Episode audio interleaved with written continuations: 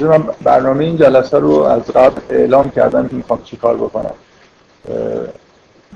یه بار دیگه تکرار بکنم که اگه جلسه قبل رو در نظر نگیریم که جواب اون مسئله خاصی که مطرح شده بود دو جلسه قبل رو سعی کردم بگم خیلی طول کشید توی دو جلسه قبل شروع کردم یه سری فکتایی که بهش اطمینان داریم یعنی از نظر تاریخی به دلایلی ما یه سری وقایع رو تقریبا مطمئنیم و همه مشترکاً قبول دارن که یه وقایعی رخ داده در زمان حضور حضرت مسیح و بعد, بعد از حضرت مسیح.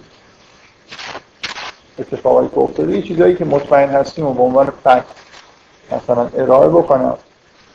و بعد بیایم سراغ اینکه جایی که مشکوک هستیم اختلاف ها کجا هست و نهایتا هدف نهایی اینه که ما هم در کنار تحلیلگرای دیگه ای که به هر حال داستانی دارن برای اینکه چه اتفاقی افتاده از نظر تاریخی ما هم یه داستانی داشته باشیم که با فکتایی که توی قرآن هست هم سازگار وظیفه مسلمان اینه که این کار رو انجام بدن. در واقع ما یه جوری احساسمون اینه که ما یه فکتای اضافه مجانی داریم.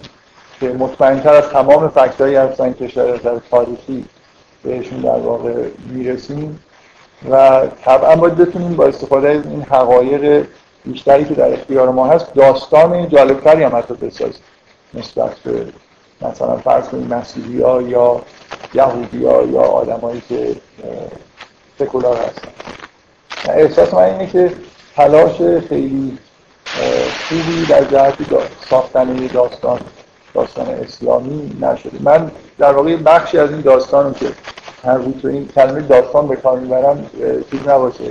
این داستان درست می‌کنیم یه بخشی از این داستان که خیلی جدی هم هست مربوط به الهیات میشه رو من توی جلسات دوره اول گفتم.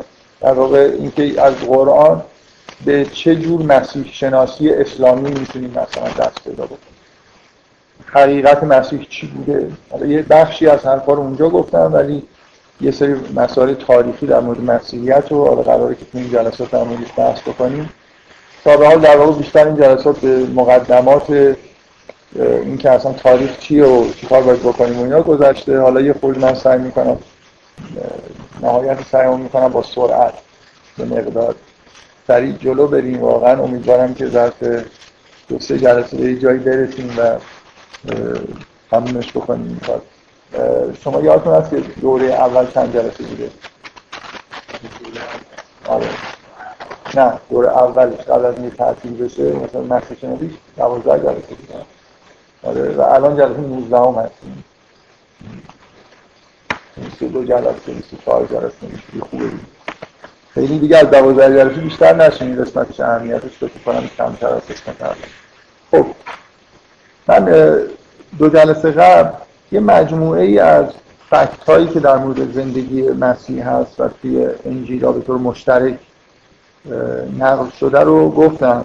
تا انتهای زندگی حضرت مسیح تاکید کردم روی این واقعه حضور حضرت مسیح در اورشلیم.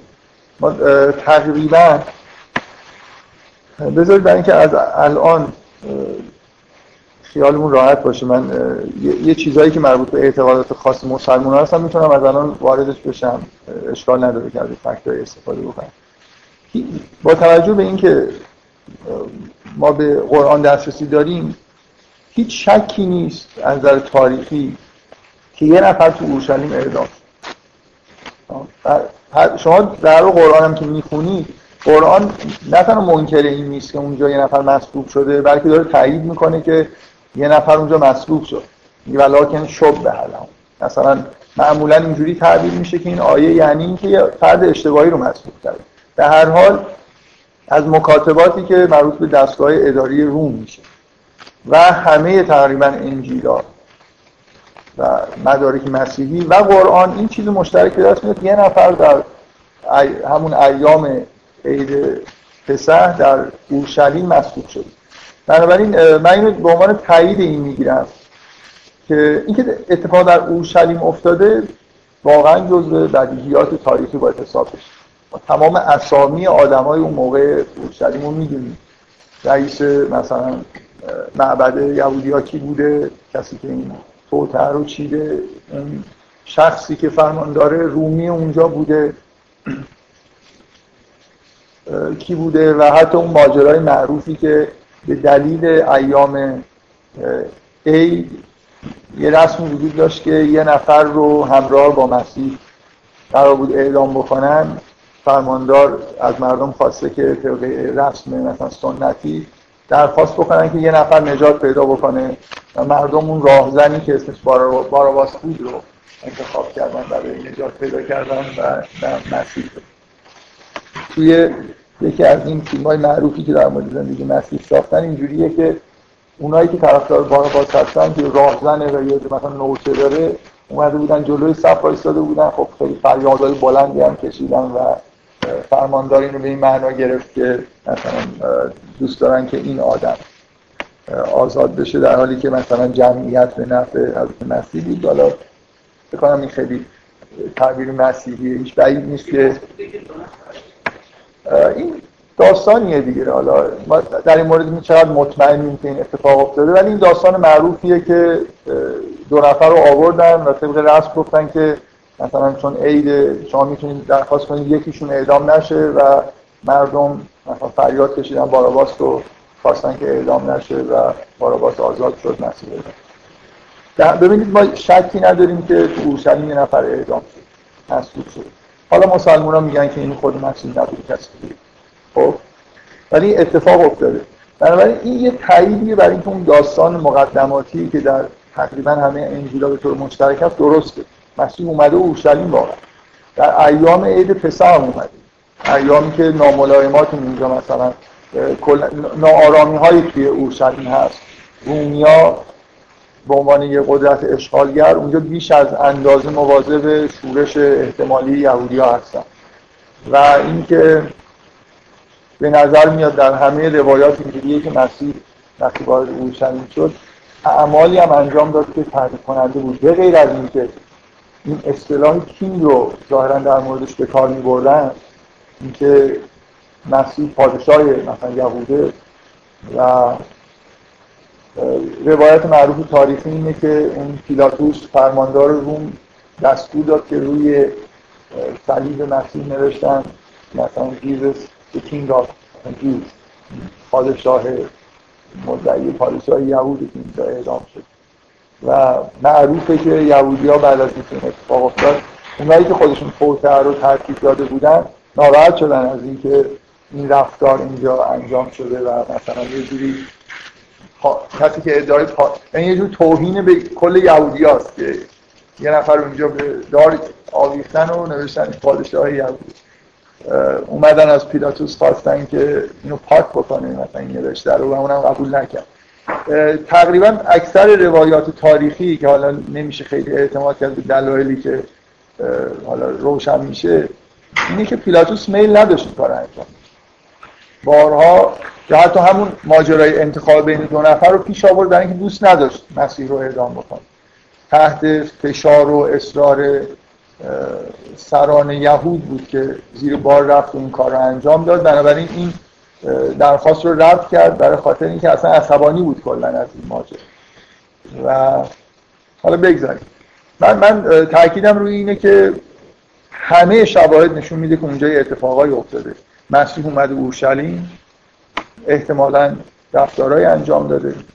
در اطراف معبد یهودی ها اوضاع اونجا زمانی بوده که ناآرام بوده و به هر حال در جهت این ناآرامی ها و اتفاقایی که داشت میافتاد یه شخصی دستگیر شده و اعدام شد. تقریبا از آیه قرآن از همه شواهد تاریخی برمیاد که توتر و یهودی ها ترتیب دادن. نه لزوما ولی فکر می‌کنم خیلی نه اصلا کلا جور دیگه تفسیر کردنش زحمت داره. فکر می‌کنم ایده های دیگه وجود داره. من می‌تونم در مورد تفسیرهای دیگه صحبت بکنم ولی فکر می‌کنم اکثریت به حق اعتقاد دارن که اینجوری یعنی مثلا چه چیزی؟ شما فکر می‌کنید به هر چه چیزی دیگه بشه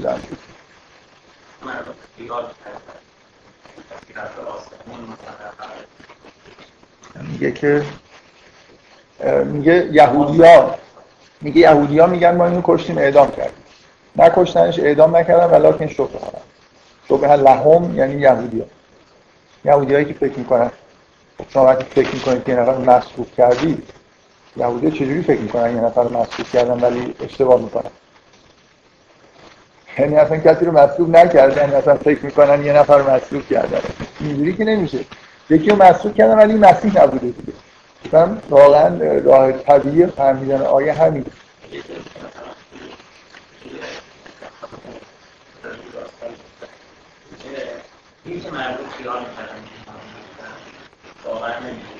آخه این ماجرا من میگم اصلا تاریخی که داریم که اونجا نفر مسئول شده.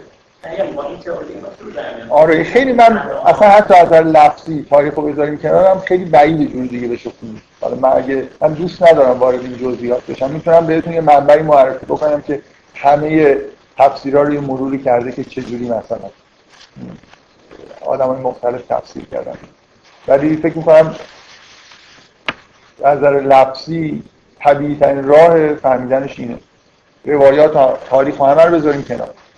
احتمالا می‌دونید روایاتی در تایید این چیز وجود داره. اینکه حتی تعیین کردن که کی بود که جای مسیح. اکثرا مثلا اینکه یهودا همون کسی که لو داد به اصطلاح مسیح و خودش مسئول شده جای مسیح.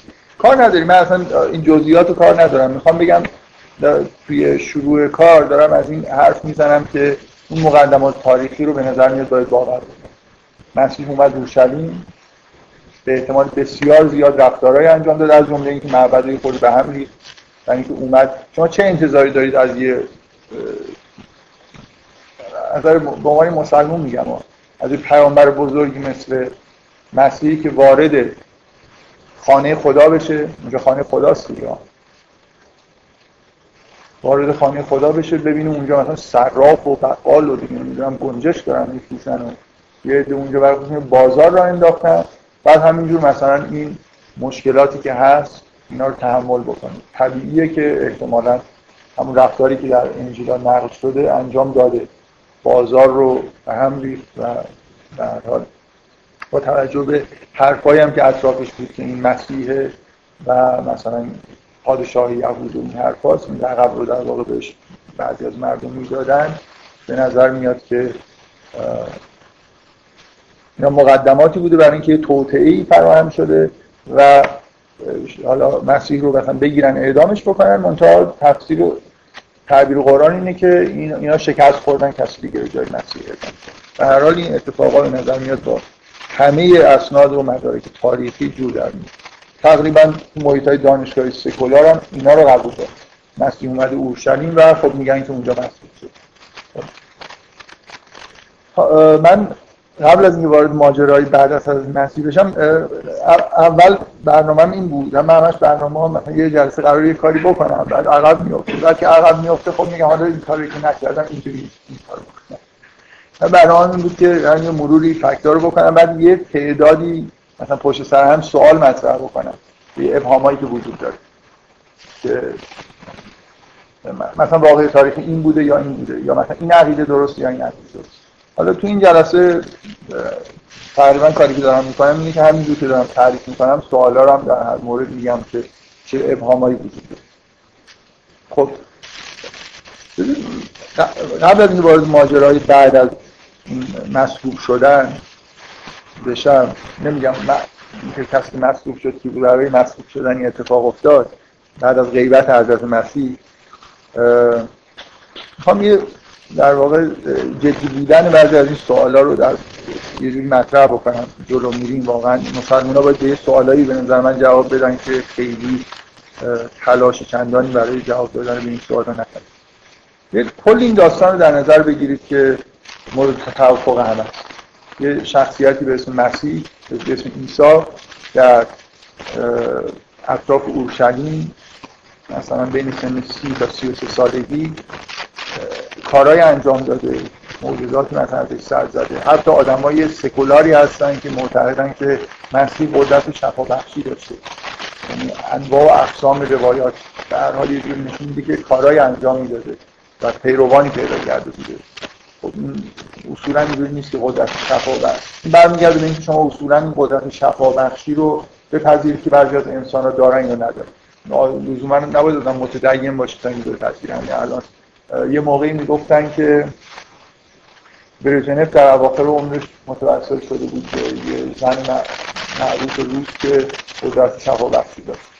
رئیس حزب کمونیست مثلا شوروی بود ولی لزوما معنیش این نبود که باید شما مثلا اعتقاد خدا داشته باشید. بعضی از انسان ها به نظر میاد این نیروی شفا بخشی دارن مثلا با لمس کردن می‌تونن این کارایی بکنن.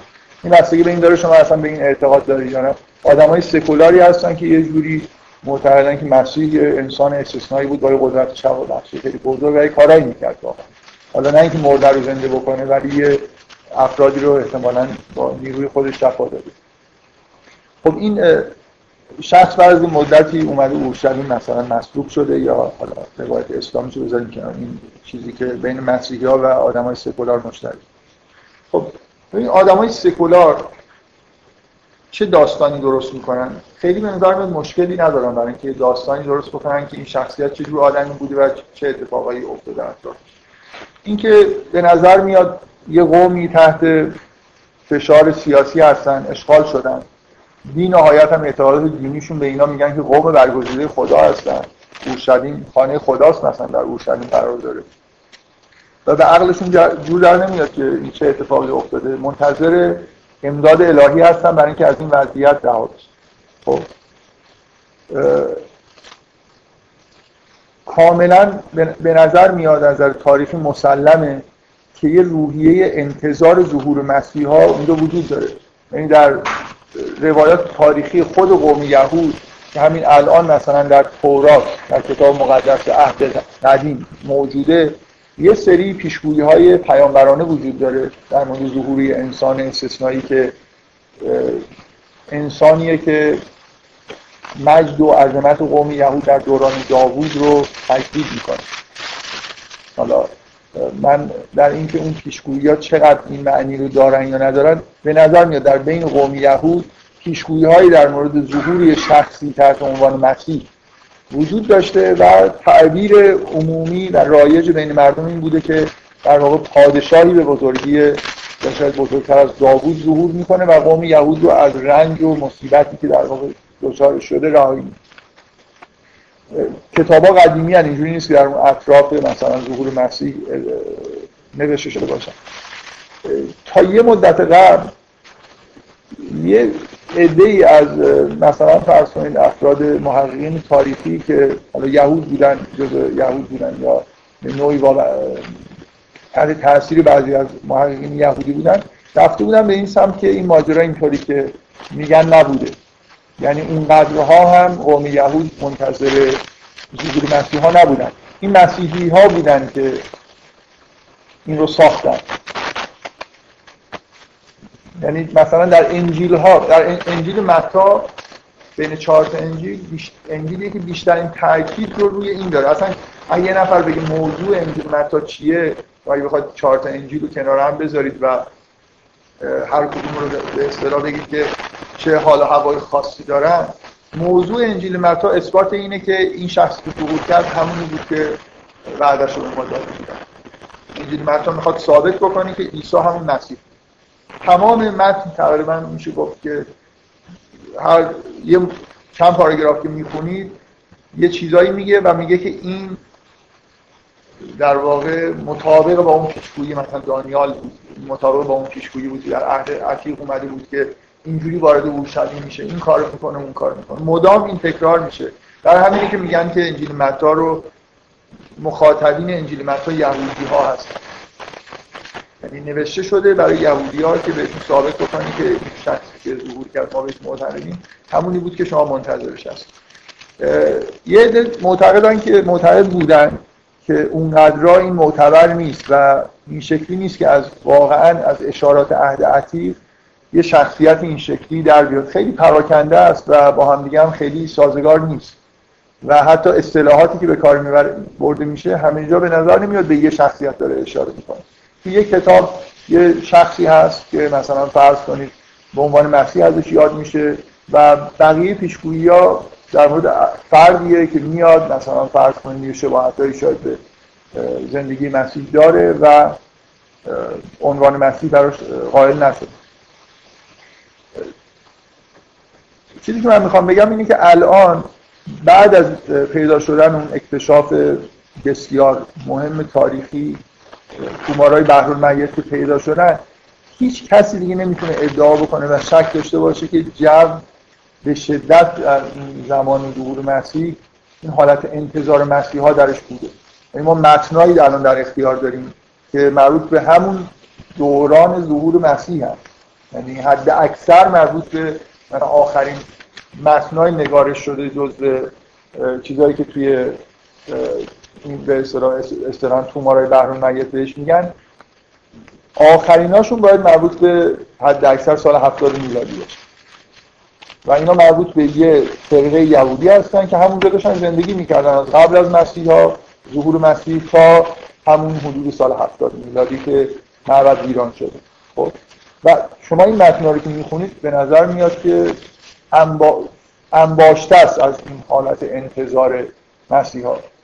که کسی می‌خواد ظهور بکنه برای هیچ شکی نیست که از نظر تاریخی در اون ایام در اونجا این حس وجود داره. شاید دیدگاه سکولار حالا خیلی و, و از تاریخ ما مطمئنیم که هم قبل و هم بعد از حضرت عیسی افرادی مدعی, مدعی مسیح بودن شدن یا مردم اینا رو به عنوان مسیح حالا یه عده قلیلی حداقل پذیرفت. بنابراین این فضا وجود داره. و به نظرم میاد که بیشتر در واقع فضای سیاسی ضدیت با روم من نمی‌خوام بگم پیشگویی ها اینجوری بودن. فضای موجود در اونجا این شکلیه که بیشتر منتظر یه پادشاه هستن. تا یه فرد مثلا روحانی. برای اینکه اینا رو نجات بده از دست دنیا هرچند تومارای بحرالمیت فکر می‌کنم اون جنبه انتظار ظهور یه معلم بزرگ و یه فرد روحانی بزرگ تا وجود می‌کرده حالا من خیلی روی این نکته که گفتم خیلی تاکید نمی‌کنم. و از این دیدگاه سکولار یه اتفاق خیلی ساده افتاده. یکی از این افراد حالا به دلیل اینکه شاید واقعا قدرت درمانگری داشته به هر دلیل دیگه ای شخصیتش طوری بوده که باعث شده یه بهش گرایش پیدا بکنن. و اومده در اورشلیم و کسایی که توی معبد بودن رومیات طبعا در مقابلش عکس عمل نشون دادن و مسئولیتش کرد. و به نظر میاد از نظر افراد سکولار داستان خیلی داستانه. سختی نیست برای اینکه توجیه بکنه اتفاقی که اونجا افتاده چیه. و به نظر می‌رسه که بعدا مسیحی ها دچار بحران این هیچ باز از چیزهایی که ما می‌تونیم به عنوان فکت بگیم و هیچ شکی درش نیست اینه که بحرانی بعد از محسوس شدن اتفاق افتاده. بین پیروان حتی حواریون حضرت مسیح که چی شد؟ اگه این شخص مسیحا بود مثلا قرار پادشاه بشه خب اینو با مصلوبش کردن مثلا فرض کشتن و هیچ اتفاقی هم نشد شما لازم نیست که به دیگه این این مورد اینجور فکتا قطعا آدم بهش می‌رسه. شما همین انجیلا رو نگاه کنید. یه جور حس سردرگمی بعد از این ماجرا برای حتی حواریون به نظر میاد وجود داره. خب سکولارا خیلی ساده میگن که در انجیلا ادعا میشه که مسیح بعد از سه روز رستاخیز انجام داد و از مرگ در واقع نجات پیدا کرد به صورت کاملا زنده با جسم نه به صورت روح در حواریون ظاهر شد. و خودش نشون داد و گفت من نمردم و الی آخر. و این حماسه و اسطوره مثلا ظهور مجدد مسیح و اینکه من به زودی برمیگردم این در واقع این حرفا رو زد و غیبت مجددی رو در واقع شروع کرد که هنوزم ادامه داد. خب از نظر سکولارا خب خیلی طبیعیه. چون مثل یه جنبشی قرار بوده این پادشاه بشه بعدم گرفتن کشتنش. خب این آدما بعد مدتی دچار بحران؟ آره دیگه به هر برای اینکه حالا یا دچار توهم شدن واقعا یا اینکه خلاصه بعد از مدتی توجیه کردن که آره اینجوری هم نبوده که مورد ما دیدیمش و قرار به زودی برگرده. منتظر باشید میاد کاملا متون قدیمی مثلا انجیلای قدیمی رو که انجیلای همین چهار انجیل رو می‌خونید. نامه های پولس مخصوصا. یه جور انتظار ظهور قریب الوقوع مسیح وجود داره. حتی این عبارت وجود داره در عهد جدید که همه شما در غیر حیات خواهید بود که من ظاهر میشم مجدد میام. یعنی شماها مثلا از یا ببخشید اینجوریه که از بین شما کسانی هستن که من می‌بینن وقتی دوباره برمیگردم. بنابراین فضای افرادی که اونجا دارن زندگی می‌کنن و مسیحی هستن فضا فضای ذهنیشون اینه که این مصلوب شدن اگه هست مسیح مثلا مصلوب شده نمرده تونسته به زنده مونده خداوند دوباره مثلا زندهش کرده یا حالا خودش به اصطلاح رستاخیز کرده و به زودی برمیگرده و پادشاهی که ملکوت خداوند رو که قرار بود بر زمین ظاهر بشه دوباره برمیگردونه. و افراد سکولار توجیهشون هم خیلی واضحه.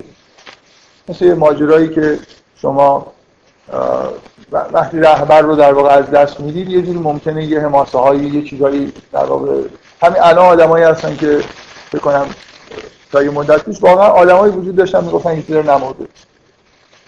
دوباره قرار مثلا برگرده یه کاری بکنه. وقتی شما به یه آدمی تا یه حد مثلا نزدیک به خدا بودن و اینا ارتباط پیدا می‌کنید یه راحتی قبول نمی‌کنید که مرده. یه فیلم معروفی هست به اسم زاپاتا.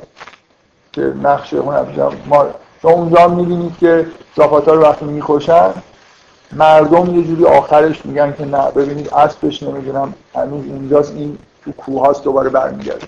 این روحیه که آدم وقتی که یه رهبر بزرگی رو که عاشقش هم هست از دست میده حس کنه که دوباره برمیگرده خب از آدم های سکولار داستانشون داستان سکولار اینه که خب اینا دیگه همش بافته خیالات و در واقع خواستار تحقق یه سری خواست نیازهای روانی حواریون و آدمایی بوده که آدمایی بودن که نزدیک مسیح بودن خود مسیحیات چه داستانی دارن؟ من یه خورده دارم از اون گفتن فکت های چیز دور میشن برای اینکه فکر می‌کنم اینجا بد نیست که یه جور سوال کردن رو اول شروع بکنم بعدا ادامه بدم. مسیحی حداقل دو تا داستان مهم دارن. یه داستان ارتودکس دارن که همه بهش معتقدن. یه داستان فرعی هم دارن که خب حالا من بهش اشاره می‌کنم و به اصطلاح نگرفته دیگه. این داستانی که گرفته داستان اول. داستان اولی داستان خیلی معنوی و روحانیه که مسیح اصلا اومده بود که به صلیب کشیده بشه.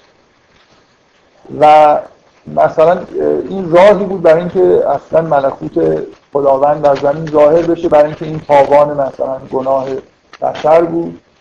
و و در خود انجیل شما می‌بینید که گاهی در نه در همه انجیل در بعضی از انجیل ها و در نامه های پولس که مسیح قبل از اینکه مسیح بشه مثل اینکه هشدار داده بود یا بیان کرده بود برای حواریون که یه همچین اتفاق میفته و در بعضی از اون پیشگویی های عهد قدیم هم شما می‌بینید که اشاره به همچین ماجرایی که برای یه همچین فردی اتفاق میفته بنابراین قرار بر این بود هرچند دور از ذهن مثلا آدم آدم زاد به نظر می‌رسه ولی قرار بر این بود که مسیح مصلوب بشه و این یه جوری طرح الهی برای نجات بشر بود. و دور از اینکه مثلا موضوع اصلا موضوع ظهور مسیح موضوع سیاسی نبود.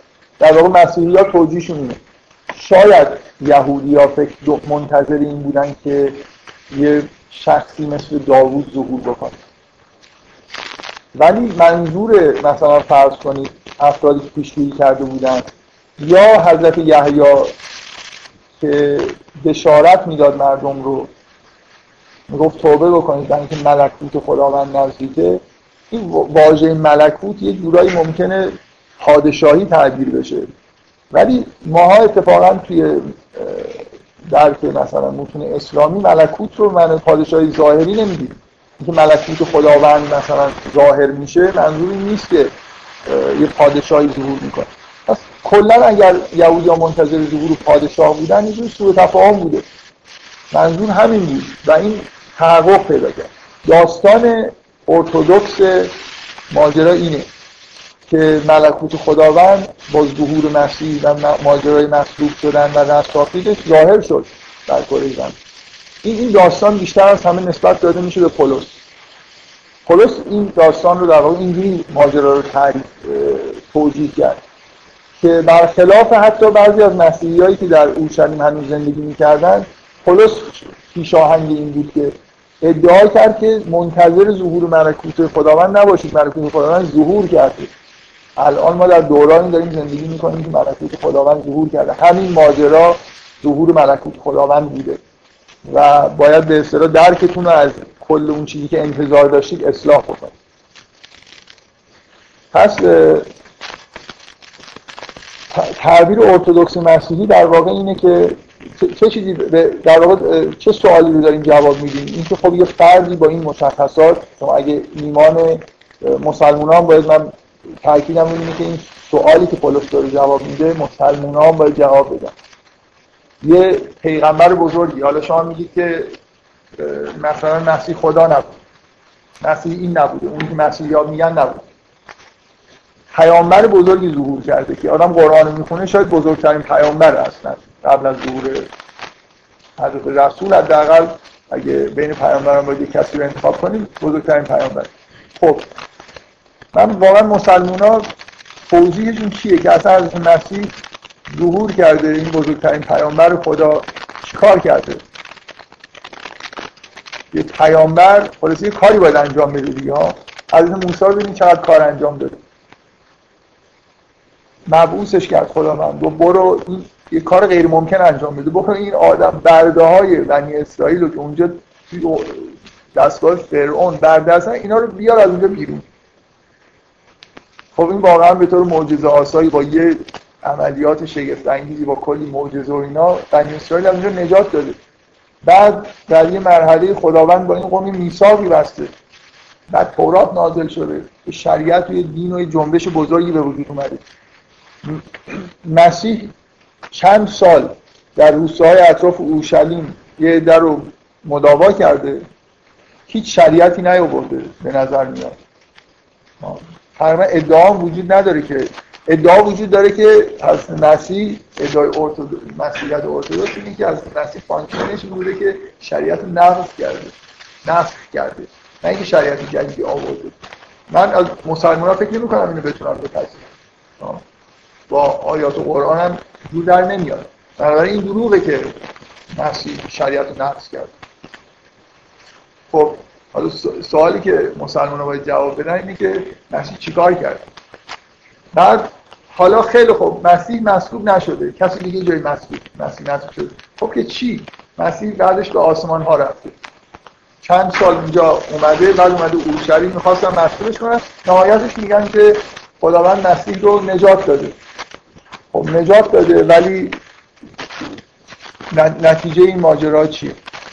چه توجیه وجود داره که این پیامبر بزرگ که ظهور کرد چیکار انجام داد؟ بگر از اینکه یه عده‌ای از بیمارای معاصر خودش رو مداوا کرده باشه شریعت رو هم تو ظاهرا نقض نکرده و مصلوب هم نشده. همش چیز دیگه مسلمان همش یه سری کارا رو نکرد یه سری کارا رو نکرده. چیکار کرده بگر از مداوای یه عده افرادی که اونجا بودن حضرت مسیح چیکار کرده؟ پیامبر این بزرگی. و حضرت مسیح نمی‌دونسته که وقتی که داره میاد به اورشلیم احتمالا توطعی بغلش می‌کنن و مصلوبش می‌کنن. اگه می‌دونسته چرا اومده. ببین من می‌خوام اینجا مصلوب شدن حضرت مسیح بالاخره یه, یه سوالی مطرح می‌کنه. یه معمایی نه در مورد مصلوب شدن در مورد رسالت مسیح. نتیجه نهایی رسالت مسیح چیه؟ مثلا در مقایسه با شما حضرت ابراهیم رو نگاه کنید. ببین چقدر کار انجام داده.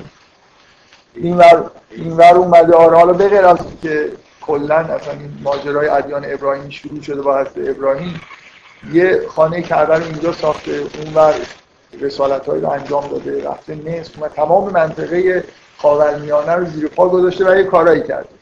حضرت مسیح توی محیط جغرافی خیلی کوچیک یه سری مداواها و حالا شاید همونطوری که در قرآن هم تایید میشه افرادی رو حتی زنده کرده مردهایی رو و بعد اومده در اورشلیم. بعدم خواستن مسئولش بکنن حالا یا کردن یا نکردن. ولی ما باید در جواب این که اینجا چه اتفاقی افتاده یه جوابایی داشته این چه جور پیامبریه پیامبری به این بزرگی که صرف کاری که انجام میده اینه که یه سری کارهایی رو که بهش نسبت میدن نکرده. یه چیزهایی که در خودش میگن درست نیست و مسئولش هم نکردن. و یه دفعه مثلا به آسمان رفت. در حالی که مقدمات مسئول شدن خودش رو به نظر میاد داشته فراهم می‌کرد. اینجوری به نظر میاد دیگه واقعا. اینجوری من قبل از اینکه حالا برای اینکه بگم این سوال یه سوال اینکه خب واضحه که اینجا یه سوالایی یه مسئله هست که مسلمان باید داستان براش بسازن. ماجرا چیه بعدم بعد از مسیح سالهای سال دیگه پیامبری ظهور نمی‌کنه. بعد یه دفعه در این ور دنیای پیامبری ظهور می‌کنه. اینا رو اعتقادات مسلمان هست. خب من یه سوالی در مورد اصلا صراحتا آیه قرآن بگم و بگم که اینو جواب بدید مربوط به همین ماجرا میشه. قبل از اینکه حضرت مسیح این آیه توی قرآن باشه که خداوند میگه که من تو رو پاک می‌کنم و به سمت خودم می‌برم. میگه این آیه هست. و مکر و مکر الله. مکر ورزیدن و خداوندم مکر ورزید. و الله خیر الماکرین. و خداوند بهترین مکر. یعنی این ماجرا داره به چی اشاره می‌کنه؟ ظاهرا در همین حول و حوش توطئه‌ای که برای قتل مسیح هست اونا یه مکری کردن و خداوندم با یه مکری جوابشون رو داد و الله خیر الماکرین. مردم خیلی مکر خوبی هم بوده اینجا. این این مکر داره به چی اشاره می‌کنه؟ یه چیزی باید اینجا باشه دیگه. یه چیزی یه خورده شاید پیچیده که مربوط به ماجرای مسئول شدن یا نشدن هست مسیح و سوال خیلی مشخص و مکرو و مکر این مکرو به کی برمیگرده؟ آیه قبل در مورد حواریونه. ظاهرا همینجوری بخونید ممکنه که فکر بکنید که یعنی حواریون یه مکری کردن و خداوند جوابشون رو داد. یا آیات قبل مربوط به کساییه که در اونجا زندگی می‌کنن و کافرن. یعنی طبعا می‌تونه به اونا هم برگرده. یهودیا یهودیایی که مسیح ایمان نیاورده بودن مکری کردن و خداوندم با یه مکر جوابش مسلمان نباید حالا کنجکاوی تاریخی نداشته باشن توضیح بدن که اینجا چه جریانی اتفاق افتاده. اونا چه مکری کردن و خداوند با چه مکری جوابش میده. و می‌خوام بگم سوالایی وجود داره در اینجا که مسلمان ها باید یه جواب خوبی براش داشته باشن. طبعا باید جواب سعی کنن از توی قرآن در بیاره حالا من قبل از اینکه به اصطلاح نمی‌خوام وارد جواب دادن به این سوالا بشم فقط می‌خواستم بگم که چه مسیح مسلوب شده باشه چه نشده باشه مقدماتی فراهم شده کسی دیگه جای مسیح مسلوب شده. اینجا یه جریان تاریخی اتفاق افتاده که به حال نامعلومه و معلوم نیست که مسیح اصولا ظهورش و دوباره به آسمان رفتنش معنیش چیه از لحاظ معنوی. توی آل امران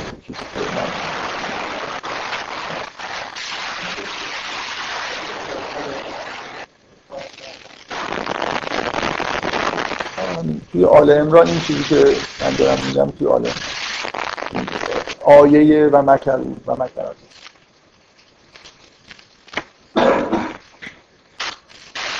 من قبل از اینکه ادامه بدم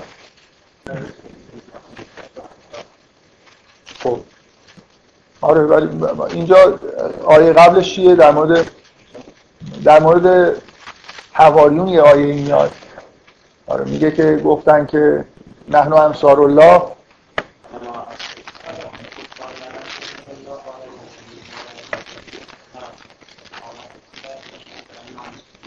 و مکرو و مکر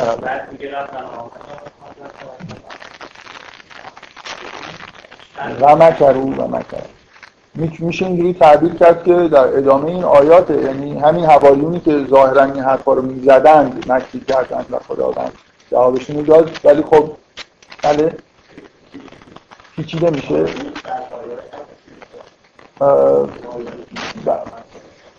آره اینکه یه نفر می‌تونه اینجوری تعبیر بکنه. اگه در مورد حواریون جای دیگه از قرآن چیزی نیومده بود که اومده می‌شد اینجوری تعبیر کرد که خب از مسیح گفت چه کسی انصار من اینا اومدن این حرفا رو زدن ولی راست نمی‌گفتن. مثلا واقعا ایمان نیاوردن. و بعدا هم مثلا فرض کنید در یه توسعه مشارکت کردن. ولی فکر می‌کنم اکثر مفسرین اینجوری نگاه نمی‌کنن. مثلا حالا برای با مسئله که من دارم مطرح می‌کنم ربطی نداره. موضوع اینجا این مکسی هست که خداوند با این مکس خیلی جالبی جوابش داده این چیه دیگه؟ یه سوال قرآنی اصلا مهم نیست که شما بخواید جواب آدمای سکولار یا مسیحی رو بدید قرآن داره اشاره می‌کنه که یه چیز پیچیده اینجا وجود خب من چیزی که من باید بهش اشاره بکنم اینه که قبل از اینکه از نظر تاریخی بدیهیه باز. که قبل از شورای نیقیه و قبل از اینکه مسیحیت در حکومت روم رسمیت پیدا بکنه و اون روایت ارتودکسی که بیشتر در واقع مربوط به غلبه بکنه به طور قطع در قرن اول و دوم فرقه های مختلف مسیحی و دیدگاه های مختلف مسیحی وجود داشته که در مورد مثلا فرض مسیح شدن از مسیح و کل توضیح این که مسیح چه شخصیتی داشته چی بوده ماهیت مسیح چیه خدا بوده نبوده یا از باکره زایده شده نشده.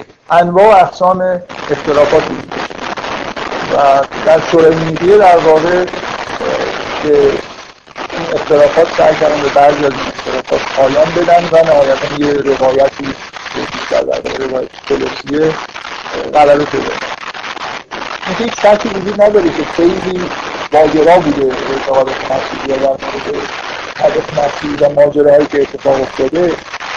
این همیشه که به اصطلاح روشن بود بعد از پیدا شدن این کتابخانه نجع حمادی وارد یه مرحله جدیدی شد این میزان واگرایی. یعنی درک ما از اینکه چقدر ایده ها مختلف بوده در قرن اول دوم برای خاطر اینکه اون 52 تا در واقع کتابی که اینجا هست شما هم رو نگاه بکنید. ارتودکس که نیستن چی با هم دیگه هم اختلافاتی داره. در واقع ما یعنی مجموعه ای از من چیزی که می‌خوام بگم اشاره بکنم به یه نوع در واقع نگاهی که در کنار نگاه ارتودکس وجود داشت و خیلی خیلی تفاوت داره و طبعا در مورد مسئول شدن از عیسی هم نوع نگاهشون کاملا متفاوت بوده.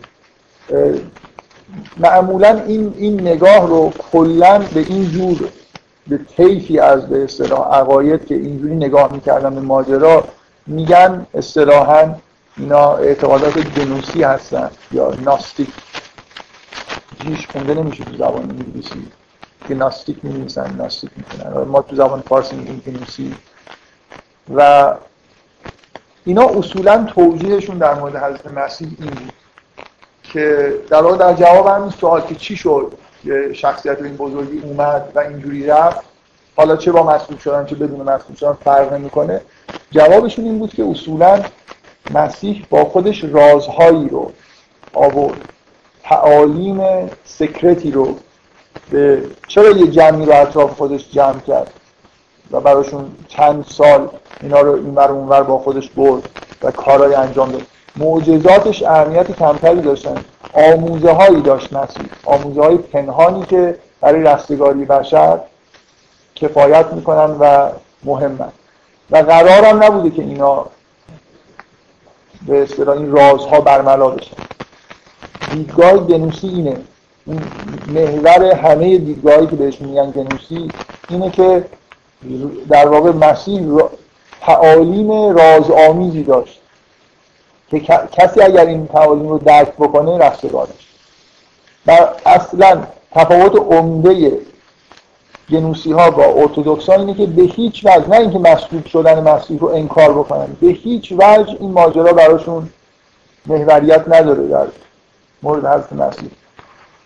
حضرت مسیح به عنوان یه پیامبر و یه معلمی که رازهایی رو در واقع تعلیم داده که منجر به نجات بشر میشه ناستیک این, این واژه اصولا گنوسی یعنی مثلا کسانی که از واژه معرفت میاد. عرفان. ماجرای حضرت مسیح اینه. حقایقی وجود دارن مثل عین چیزایی که مثلا ما توی تصوف خودمون داریم. حقایقی وجود دارن که نباید به همه مردم گفته بشه. و اگر هم این چیزایی گفته میشه باید در قالب یه واژه ها و عبارات رازآمیزی گفته بشه که بعضی از افراد بفهمن اونایی که استعداد و ویژگی های مناسب مثلا روانی رو دارن. و مسیح تعالیمی به حوالین خودش داد. این تعالیم به طور خاص به اونا داده می‌شد و اونا صاحب این سر در واقع بودن و این رو طبعا به شاگردان خودشون همینطور می‌دادن و اینایی که در فرقای جنوسی بودن حامل اون راز نگفته حضرت مسیح بودن. بنابراین اصلا مهم نیست که حضرت مسیح مسئول شد و چجوری از این دنیا رفت. شما در اکثر کتابایی که وابسته است به این فرقه ها که معمولا میگن که کل کتابخونه نجه حمادی مربوط به افرادی میشه که اینجور در واقع دیدگاه نسبت مسیحی داشتن شما به هیچ وجه بر خلاف نامه های پولس. ما نامه های اصلا پولس اصلا میگه من مسیح میگه من صلیب مسیح را موعظه می‌کنم مثلا. اصلا مفهوم محوری موعظه و دعوت پولس ماجرای مسئول شدن مسیح و تعبیریه که از مسئول شدن مسیح داره به عنوان ناجی بشریت با این کاری که انجام داده اجازه داده که مسئولش بکنن اونا به هیچ وجه اینجوری نگاه نمی‌کنن. نگاه اونا اینجوریه که خداوند از طریق حضرت مسیح حالا اینکه حتی ببینید که مسیح خود خداوند بوده نبوده. شما می‌تونید مثلا اعتقاد به اعتقادات گنوسی داشته باشید و تجسد رو قبول بکنید یا نکنید. مهم نیست. مهم اینه که محور درک افرادی که تو این فرقه ها بودن از حضرت مسیح این بود که مسیح معرفتی رو با خودش به این عالم آورد که نجات بخشه. نه اینکه با یه حرکت فیزیکی و مثلا مرگ خودش و رستاخیز خودش نجات رو متحقق کرده بود.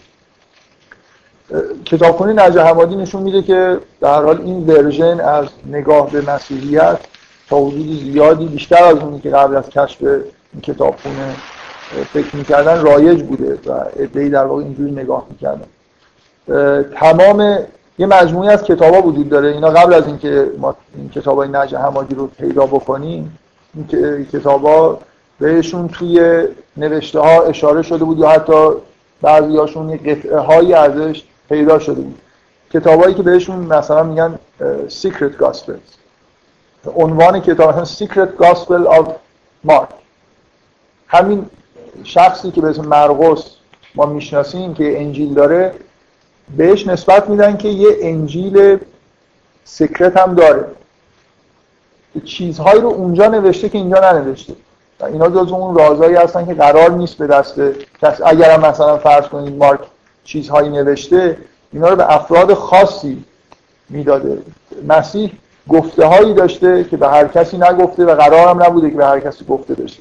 این یه جور نگاه در واقع یه نگاه آلترناتیو نسبت به نگاه ارتودکسه که همه آدمایی که اینجوری به ماجرای مسیح نگاه می‌کنن و معمولا میگن گنوسی شما احتمالا خیلی خوب با این جور بازی ها آشنا هستید که وقتی که یه شیوه تفکر ارتودکس سر کار میاد اولا به تمام نگاه های دیگه مهر ارتداد می‌زنه. مثلا شما معمولا همه اینجور چیزهای غیر ارتودکس رو به عنوان فرقای مرتد مسیحی می‌شناسن. و معمولا هم اینجوریه. شما وقتی که می‌خواید با یه فرقه دیگه این مبارزه بکنید میاید مثلا فرض کنید بدترین چیزی که یه نفر تو اون فرقه گفته رو برمیدارن و میگن که اینا اینو میگن. شما, به وهابیا بگید که شیعیان چی میگن؟ بچه های وهابی حالا سرانشون ممکنه آگاهی بیشتری داشته باشن. فکر می‌کنید وهابیا مثلا در مورد شیعه چه چیزایی شنیدن؟ خب میگن یه موقعی تو کتاب های درسی عربستان نوشته بود که شیعیان یه گروهی گروهی از یهود هستن که مثلا اومدن برای خاطر اینکه اختلاف ایجاد بکنن ادعای اسلامی کردن این یه چیز جمله اینجوری یه جمله بود و اونم این بود نه اینکه جمله دیگه ای وجود داشته باشه. کلا شیعه اینجوری هم دیگه مش مثلا آدم. و شاهد تاریخی چیه؟ یکی از افراد اولین افرادی که در خیلی معروفه در زمان حضرت علی زندگی می‌کرد و حضرت علی رو شخصیت خاصی می‌دونست. حتی میگن که ادعا می‌کرد که حضرت علی خداست و میگن که حضرت علی خودش این رو در واقع گرفته و تنبیه کرده مثلا در خاطر این حرفی که می‌زده. اون واقعا یه یهودی بود که مسلمون شده بود و یه همچین ادعایی هم ظاهرا کرده. یعنی می‌خوام بگم این عبارتی که توی این کتاب نوشته میشه به یه جایی هم مستند کرد. شما بگید که اصلا شیعیان از اون آدم شروع شد. خود حضرت علی که فرقه درست نکرد. اون آدم بود یه مثلا نظرات سوی داشت و بعد یه دورش جمع شدن و کم کم شده فرقه یا مثلا میگن که شیعیان هیچ مخصوصا ببینید برای شیعیان چون یه اعتقادی بین شیعیان هست که ابراز هم می‌کنن ازش دفاع می‌کنن اونم اعتقاد به تقیه است. شیعیان رسما تو فقهشون میگن که اگر جان در خطر باشه می‌تونی عقاید خودت انکار بکنی. یه چیز دیگه ای بگی دروغ بگی مثلا. خب؟ حالا شما اگه شیعه نباشید و معتقد باشید که شیعیان موجودات منافق مثلا خطرناکی هستن که نیات پنهانی برای ایجاد اختلاف دارن. هر چی هم حالا با مثلا شما برید توی عربستان با این وهابیا بحث بکنید هر چی بگید طرف فکر می‌کنه خب دیگه این مثلا به شما میگه که به قرآن اعتقاد داری شما میگید آره معلومه که دارم این داره در تغییر می‌کنه اینا قرآن قبول ندارن و دروغ دارن. میگن یکی یه چیزی که به شیعیان نسبت من اولین بار اونجا شنیدم این خیلی تعجب کردم. اونا معتقدن که شیعیان که برخلاف سنی وقتی که نماز تموم میشه سه بار دستشون رو بالا می‌برن و مثلا الله اکبر میگن. واقعیتش اینه که اینا چیزی که میگن میگن خان الامین. سه بار میگن خان الامین یعنی پیامبر خیانت کرد. جبرئیل خیانت کرد. ماجراش چیه؟ یه داستانش اینه که جبرئیل مثلا فرض کنید اومد قرار بود سراغ حضرت علی بیاد. بعد یه جوری شد که مثلا به پیغمبر وحی کرد. و وهابی ها معتقدن که شیعیان در واقع اصلا پیغمبر رو قبول ندارن. حضرت علی رو شایسته حتی پیامبری می‌دونن. و خب این حرف بی ربط از کجا اومده؟ ببینید یه کتاب پوسیده ای خلاصه یه جایی آدم شیعه ممکنه یه موقعی نوشته یه همچین چرندی رو اونجا نقل کرده. شما وقتی می‌خواید یه فرقه ای رو که باهاتون باش مخالف هستید بکوبید نمیایید واقعا اون قسمت های جالب عقیدش رو نقد بکنید میید پیدا می‌کنید یه آدم احمد اونجا یه حرفی زده اونو می‌گیرید و میگید اینا اینو میگن. تقریبا رابطه بین ارتودکسا و توی مسیحیت با بقیه فرقای مسیحیت اینجوریه. شما الان اکثر جا وقتی که حرف از فرقه های گنوسی میشه اصلا مدافع فرقه های گنوسی نیستم حالا بعدا معلوم میشه. اصلا چیزی که حرف می‌زنم به نظر میاد که ازش دارم دفاع می‌کنم به طور مطلق. ولی رفتار ارتودکسا با گنوسی ها اینجوری که مثلا فرض کنیم یکی از چیزایی که فرقه های گنوسی واقعا اعتقادات شبیه اعتقادات سندی داشتن. اینکه مثلا فرض کنید خداوند انگار دو تا خدا داریم خدای خیر و شر داریم. و مثلا جهان مادی رو مثلا فرض کنید خدای ظلمت آفریده خدای نور. و در نتیجه گنوسی ها اعتقاد به این داشتن که باید از جسمانیت فرار کرد. و مسیح پیامی که آورده اون پیام رازآمیزش همین فرار مثلا از جهان مادی و جسمانیت و این حرفا. ممکنه واقعا آدم از فرقه های جنوسی بعضی ها شاید خیلی ها حتی همچین اعتقادی داشته باشن ولی لزوما اینطوری نیست که همه کسایی که این, این عنوان گنوسی یعنی به نظر من به همه فرقه های اطلاق میشه که به مفهوم صلیب به عنوان نجات نگاه نمی‌کنن بلکه به تعالیم مسیح به عنوان نجات دهنده نگاه می‌کنن حالا بینشون ممکنه بعضیا افکار التقاطی داشتن یا نداشتن بهشون نسبت بدن اینا چیزی مهم نیست. مهم اینه که مثلا به من چیزی که می‌خوام بگم اینه. به محض اینکه حرف این کتابخانه نجه حمادی میشه بلافاصله آدم ارتدوکس میگن اونا که گنوسی هم خب گنوسی چی هن؟ گنوسی هم که بابا میگن اصلا دو تا خدای شعر و خیر و شر وجود داره. شما بیاید مثلا انجیل توماس گنوسیه شما انجیل توماس رو بخونید ببینید توش از این حرفا هست. دقیقا با اون دیدگاه گنوسی بدون اینکه حرف از مسئول شدن مسیح باشه انجیل توماس مجموعه از حرفای از مسیح و در ابتدا با این جمله شروع میشه که هر که مسیح اومد این حرفا رو زد و گفت هر کی این حرفا رو بفهمه نجات پیدا می‌کنه. هر کی معنی با یه مجموعه تمثیلای خود پیچیده توی کتاب انجیل توماس هست. که من قبلا ابراز علاقه کردم به انجیل توماس الانم چون خیلی چلنج داره واقعا فهمیدن بعضیاشون خیلی حرفای جالب و عمیقی به نظر می‌رسن. یعنی آدم تو انجیل مثلا فرض کنید مرقس رو یه بار بخونید فکر می‌کنم چیزی باقی نمیمونه برای فهمیدن. داستان این که مسیح این کنار رودخونه بود بعد اومد این ور رودخونه اینجا معجزه ای کرد بعد سوار قایق شد رفت اون ور رودخونه اونجا معجزه ای کرد بعد دوباره از اون ور رودخونه اومد این ور رودخونه شام خورد. شما انجیل مرقس رو که می‌خونید به نظر نمیاد اصلا خیلی جا داشته باشه که یه جایش فکر بکنید که یعنی چی. بگن از باز دوباره اتفاقا اون جاهایی که تمثیلای خود از مسیح هست. که مثلا چند تا تمثیل معروفی که توی انجیل مرقس اومده جای دیگه هم معمولا تکرار میشه. این جایی که حرفای حضرت مسیح هست آدم یه خورده خوب می‌کنه که مثلا چقدر این حرف جالبه یا تاثیر گذاره بقیهش حجم عمدهش داستان این برابر رفتن از مسیح ولی انجیل توماس همش یک دست اینه. یعنی انجیل توماس اینجوریه. مسیح گفت شماره یک مسیح گفت شماره دو مسیح گفت همینجور الاخر صد و خورده ای پاراگراف هست که در مورد حرفای از مسیح که بعضیاش واقعا پیچیده و عجیبه. و اصولا نه خدای خیر و شری.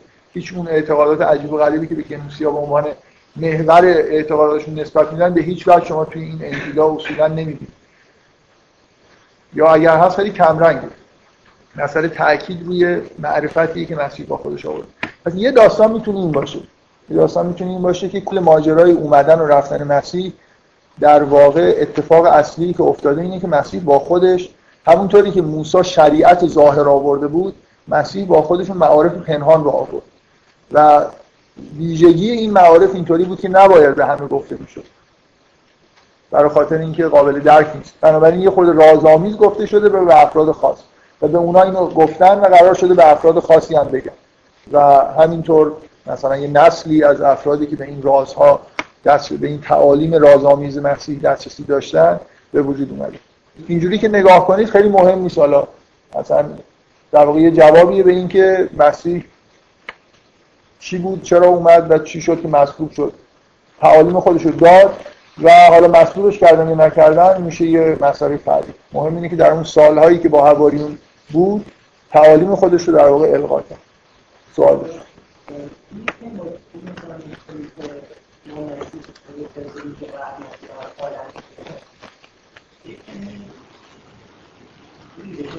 من که تایید نکردم. که ها ایشون, ایشون دارن از میگن که این نوع نگاه به مسیح با قرآن سازگار نیست برای خاطر اینکه در قرآن مثلا مسیح رو رحمت داره عالمی نیست. من جوابتون رو بدم که با این دیدگاه مخالف نیست. یعنی صرف این که من خود مسیح. مثل اینه که شما بگید که پیغمبر ما قرآن رو که آورد زبان عربی تا زمانی که زنده بود و خب چند نفر این قرآن رو شنیدن؟ مهم اینه که این در هر حال رحمتا للعالمینه. مثل اینکه این تعالیم این کتاب قرآن برای همه انسان ها قابل استفاده است برای اینکه در زمان زنده بودن. خب مسیح هم مثل اینکه تعالیمی آورد و این تعالیم همینجور به هر حال یه جورایی نشر پیدا می‌تونه بکنه. که در زمان زندگی مسیح نشر پیدا نکرده برای همه جهانیان مخالف با این نیست که درست باشه این حرفی که گنوسیان میزن قطعا تعبیرهای دیگه هم میشه از فرقه های مختلف مسیحی آورد. من فکر می‌کنم این دوتا شاخه در واقع اعتقادات مسیحی مهمترین ها هستن.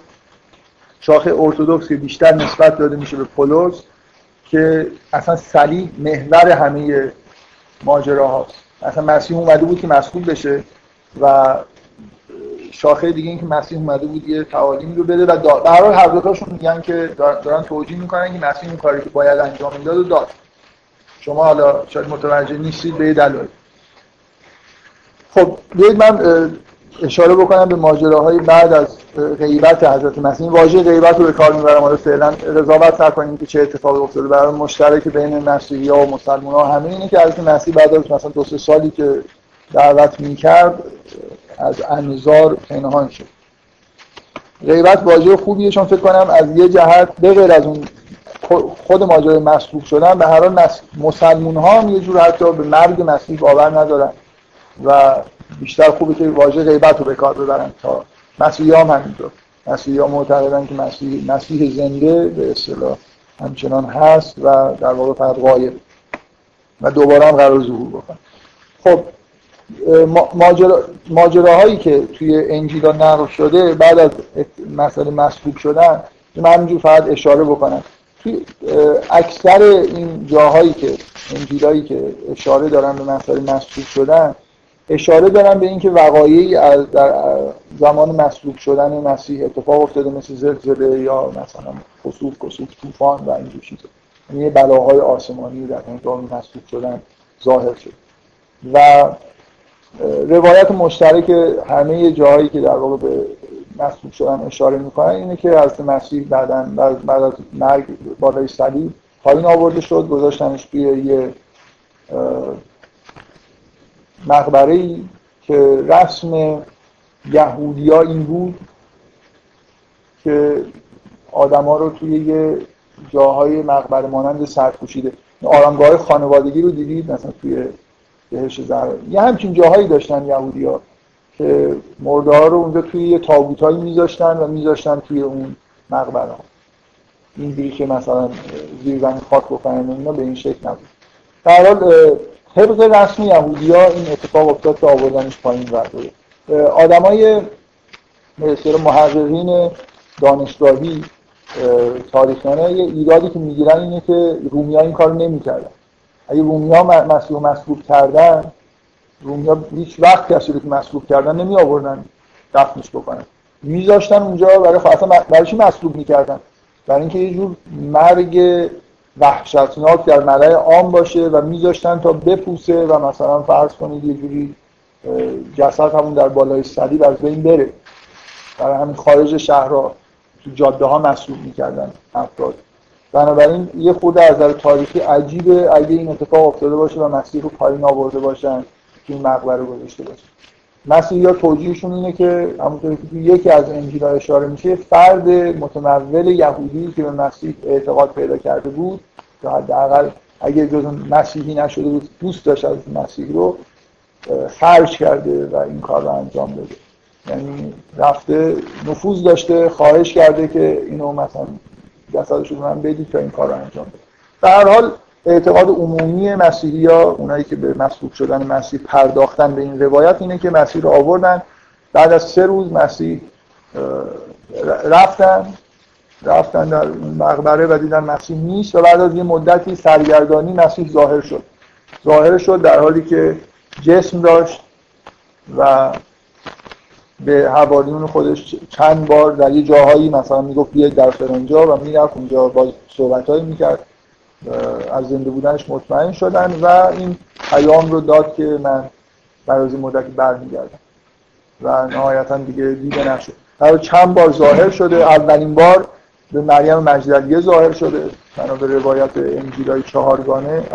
وقتی مریم مجدلیه رفت اونجا و دید که قبر خالیه به از مسعودی نشناخت و از مسیح خودش به نوعی معرفی کرد و خلاصه این پیغام داد که من زنده هستم. بعدا به دیگران به دیگر حواریون هم ظاهر قبل از اینکه ادامه بدم بعد نیست به این اشاره بکنم که یه مورد اختلاف بین فرقه های مسیحی ظاهرا این بوده و هنوزم هست. الان هم خیلی زنده شده این اختلاف که نقش مریم مجدلیه در بین حواریون چیه. چهار انجیل ارتودکس از مریم مجدلیه یاد می‌کنن و از زنهای دیگه که همراه مسیح بودن. ولی با حداقل اشاره ممکن به ماجرایی که زنهایی هم در بین اطرافیان مسیح بین حواریون بودن اشاره می‌کنن. فقط نقش مهم مریم مجدلی اینجاست که توی انجیلای ارتودکس هم مریم مجدلی اولین کسیه که عیسی رو بعد از رستاخیز می‌بینه. ولی وقتی انجیلای گنیسی رو مثلا نگاه می‌کنیم مخصوصا انجیل فیلیپ اینجا نقش مریم مجدلیه به عنوان مهمترین حواری مسیح یا یا خود انجیل مریم. مریم مجدلیه چیزی داره؟ انجیلی داره بابا که اونجا در واقع یه جوری نمی‌خوام بگم رئیس حواریونه ولی حوالی حواری برجسته است. تو انجیل فیلیپ حواریون از مسیح می‌پرسن که چرا مریم مجدلی رو از همه ما بیشتر دوست داره یعنی با اینکه حالا خود انجیل مریم نیست یه همچین چیزی در واقع توی انجیلای غیر از انجیلای ارتودکس نقش مریم مجدلیه و زنان در اطراف حضرت مسیح برجسته تره مخصوصا مریم مجدلی شخصیت خاص. فکر کنم در نقطه جالب خیلی خیلی بعیده که از این خیلی طبیعیه که مریم مجددی اونجا خیلی نقشش یا زنهای دیگه بودن و سانسور شده. برعکسش خیلی بعیده. مثلا در انجیل فیلیپ که انجیل قدیمی هم هست به چه انگیزه که همچین چیزی مثلا گنجیده شده که از نفسی نظر خاص نسبت به مریم مثلا داشته؟ مثلا بیشتر بهش علاقه داشته یا در خود انجیل حالا انجیل خود مریم رو شاید بشه گفت که مثلا اقراف توش هست. ولی به هر حال حضور زنها در اطراف حضرت مسیح در بین حواریون جزء چیزهایی که خود انجیل ارتدوکس هم تایید میشه ولی هیچ وقت در واقع برجستگی اینا پیدا نمی‌کنه. بذار من ادامه بدم این بحثا رو. یه, یه سوال یه سوال مهم که باید بهش جواب داده بشه اینه که آیا مسیح شخصی رو به عنوان رهبر بعد از خودش تعیین کرده یا نکرد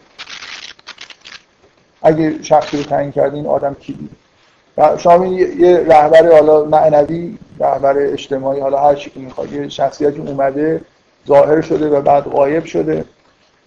بعد از غیبتش حالا به روایت ارتودکس با حواریونش تماس داشته و معلوم نیست که توافقی وجود نداره که چه شخصی بعد از مسیح رهبری این گروه مسیحی هایی که باقی موندن رو گروه کوچیکی هم هستن به عهده گرفت.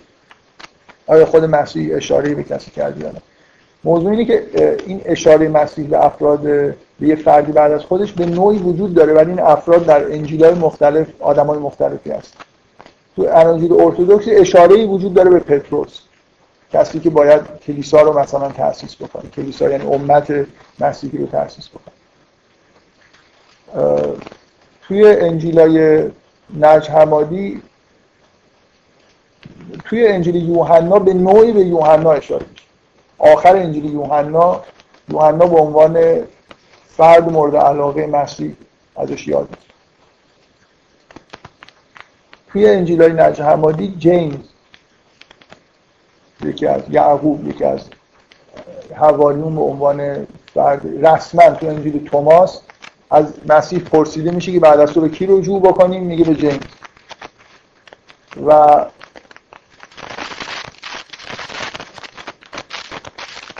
مریم مجددی هم که میگم در خود یا حداقل در یکی از این انجیلا یه جوری تقریبا حالت ریاست نسبت به حواریون داره به هر حال سوال اینه که اصولا کسی تعیین شده یا نشده؟ اگه شده کیه فکر می‌کنم این سوال طبیعیه و بد نیست که در موردش آدما نظر خب اتفاقایی که نقل میشه بعد از غیبت حضرت مسیح این چند بار ظاهر شدنشه. و بعد اون ماجرای معروف عید پنجاهه حواریون در یه جایی اومدن روح القدس براشون نازل شد و یه مثلا فرض کنید به یه روایتی زبانهای متنوعی رو بهشون در آن باید یاد داد که بتونن برن تبلیغ بکنن و از اونجا نطفه به وجود اومدن امت مسیحی و ارسال رسولان مثل مثل اینکه حواریون و اطرافیان مسیح رسالتی به عهده گرفتن. اینکه پیام انجیل رو به گوش همه برسونن. که این ماجرا بیشتر در واقع در همون پنجاه روز بعد از مسئول شدن مسیح یه همچین اتفاق روایت میشه که افتاده. من اینا رو میگم برای اینکه فکر می‌کنم مسلمان ها باید تکلیف خودشون با این چیزها رو روشن بکنن. این راست یا دروغه. می‌تونه می‌تونه اینجوری نباشه. بذار من اینجوری بهتون بگم. یکی از اختلاف لازم نیست که به جایی رجوع بکنید گاهی اختلاف رو شما توی متن می‌دونید که اختلاف وجود داره. یعنی من لازم شاهد تاریخی بیارم بگه لازم در خود همین انجیل ارتدوکس رو بخونید اینو می‌بینید. اختلافی وجود داره که آیا قراره که پیام مسیح به غیر یهودی ها رسونده بشه یا نشه؟ شما تو انجیل متی می‌خونید که از قول مسیح نقل میشه که سراغ جنتایلز نرید آدم های غیر یهودی نرید. به سامره هم نرید. فقط دنبال گوسفندان و گم خاندان اسرائیل این عین عبارتیه که در انجیل متی هست بنابراین مسیحی ها باید به این معتقد باشن ولی دنبال جنتایلز رفتن. به سامره هم رفتن. و به نظر میاد که این اتفاق مبدعش این ماجرای عید پنجاه هست. سوال اینه اصلا قرار بوده که من از مسلمون ها اینو می‌تونن باید فکر کنن جواب بدن. همه باید جواب بدن. ما هم باید اینو جواب بدیم. به نظر میاد که تا قبل از مسیح پیامبران بنی اسرائیل واقعا برای بنی اسرائیل مبعوث می‌شدن. یعنی اینجوری نبود که مثلا فرض کنید حضرت موسی یه قومی بود به اسم قوم بنی اسرائیل. این قوم پیامبرانی داشت. موسی شریعتی آورده بود و پیامبران اینا هی گمراه می‌شدن. خداوند کسایی رو مبعوث می‌کرد که بین اینا در واقع دوباره تورات رو ترویج بکنن یک تا پرستی ترویج بکنن تا حضرت مسیح ظهور کرد. سوال اینه که مسلمان ها باید اینجا آیا واقعا ظهور حضرت مسیح به معنای عام شدن دعوت بود یا نبود؟ مسیحیت ارتودکس میگه بود. با وجود اینکه تو انجیل متا خلاف این نوشته.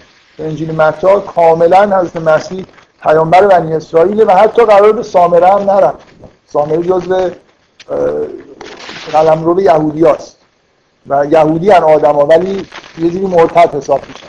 من دفعه قبل اشاره کردم که اونایی که تو سامره هستن معبد اورشلیم رو قبول ندارن.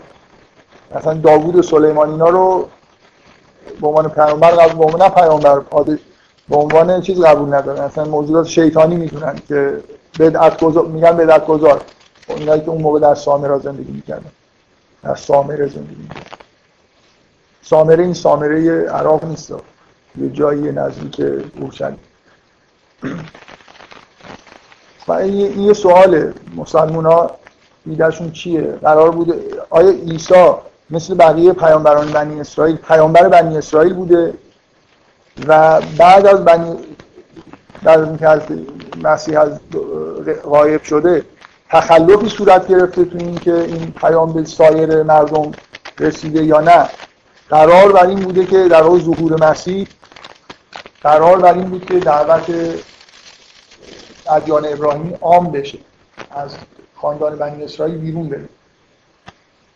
خب از یه طرف عبارت یعنی شما وقتی که تو انجیل های همچین عبارت هایی می‌بینید کاملا واضحه که بین آدمای مختلف بین حواریون یا حالا کسایی که مسیحی, مسیحی بودن در اورشلیم اختلاف نظر وجود داشته که چی کار بکنه.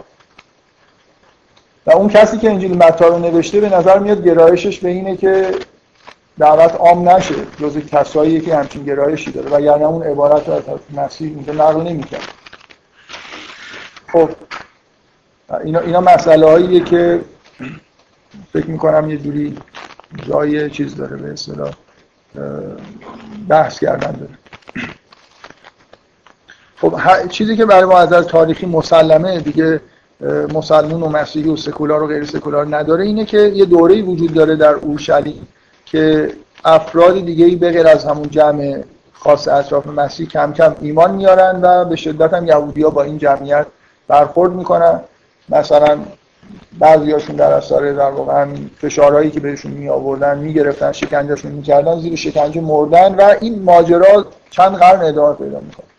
این مسیحی ها به عنوان یه گروه کوچیک اقلیت دینی که هم از طرف یهودی ها تحت فشارن هم از طرف روم تحت فشارن به عنوان یه اقلیت بیپناهی که به هر حال حرفایی می‌زنن یه کارایی می‌کنن و همیشه هم در واقع مورد تقریبا حالا در طول چند قرن اول مرسانی توی ترغیب مسیحی ها وجود داره.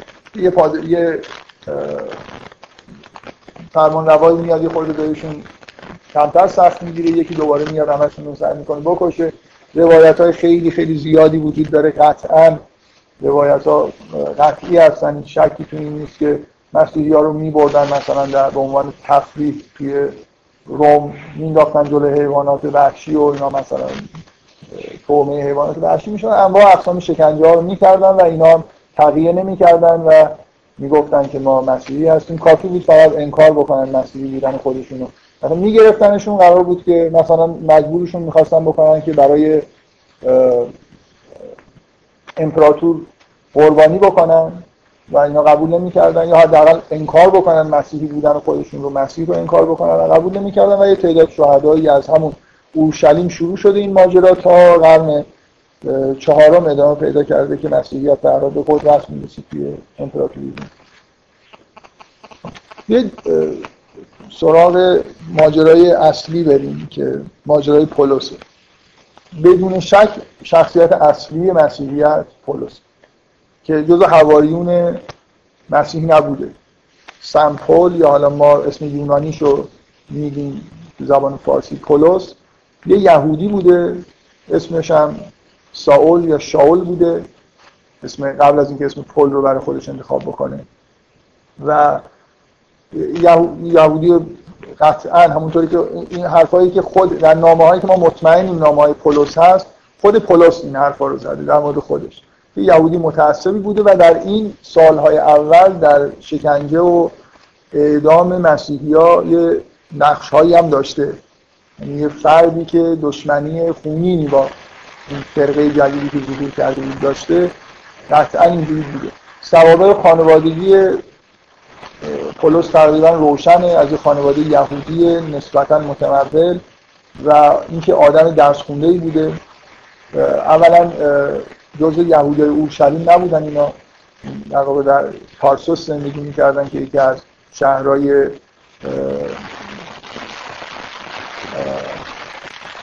اگه اشتباه نکنم یونانه خود شک دارم که غرب ترکیه است یا جنوب یونان در حال تارکیسی که از شهرهای منطقه یونانی نشین و امپراتوری رومه و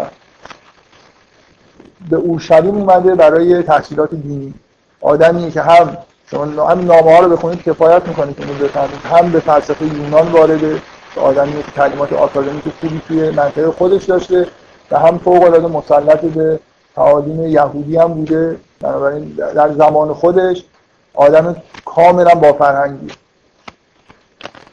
و طبعا در مقابل حواریون تفاوت پولس با اینا خیلی زیاد از این نظر. حواریون ما ایرای بی سواد و مثلا افراد همون روستاهای اطراف اورشلیم هستن در حالی که پول یه آدم دنیا دیده ایه که خیلی آدم با سواد محسوب میشه حداقل اینه که نامه ها رو نامه می نوشته حواریون اگه چیزی هم ازشون نقل شده اینجوریه که انشا کردن میگن مثلا فرض کنید انجیل مرقس تا حدودی حالا یه روایت تاریخی اینه که انشای پتروس و مارک مثلا نوشته.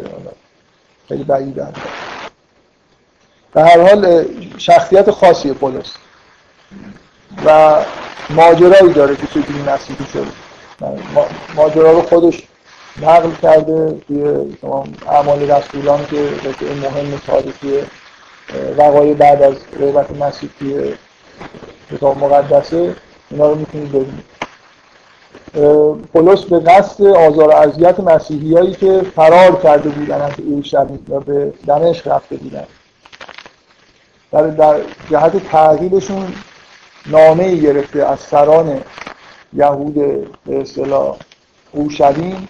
که بره اینا رو برگردونه مثل این ماجرایی که یه عده از مسلمان از شدت آزاد فرار کردن به حبشه و یه عده از حجاز دنبالشون رفتن که اینا رو پس بگیرن این این اتفاق در اون زمان افتاده یه عده از شدت فشارهای داخل اورشلیم فرار کردن رفتن به سمت شمال به سمت دمشق و پولس شاید حتی ایده از پولس بوده که اگه, به من یه نامه بدی من میرم اینا رو مثلا تطبیقی میارم که دیگه اینا این افتضاح مثلا به بیرون اورشلیم نکشن.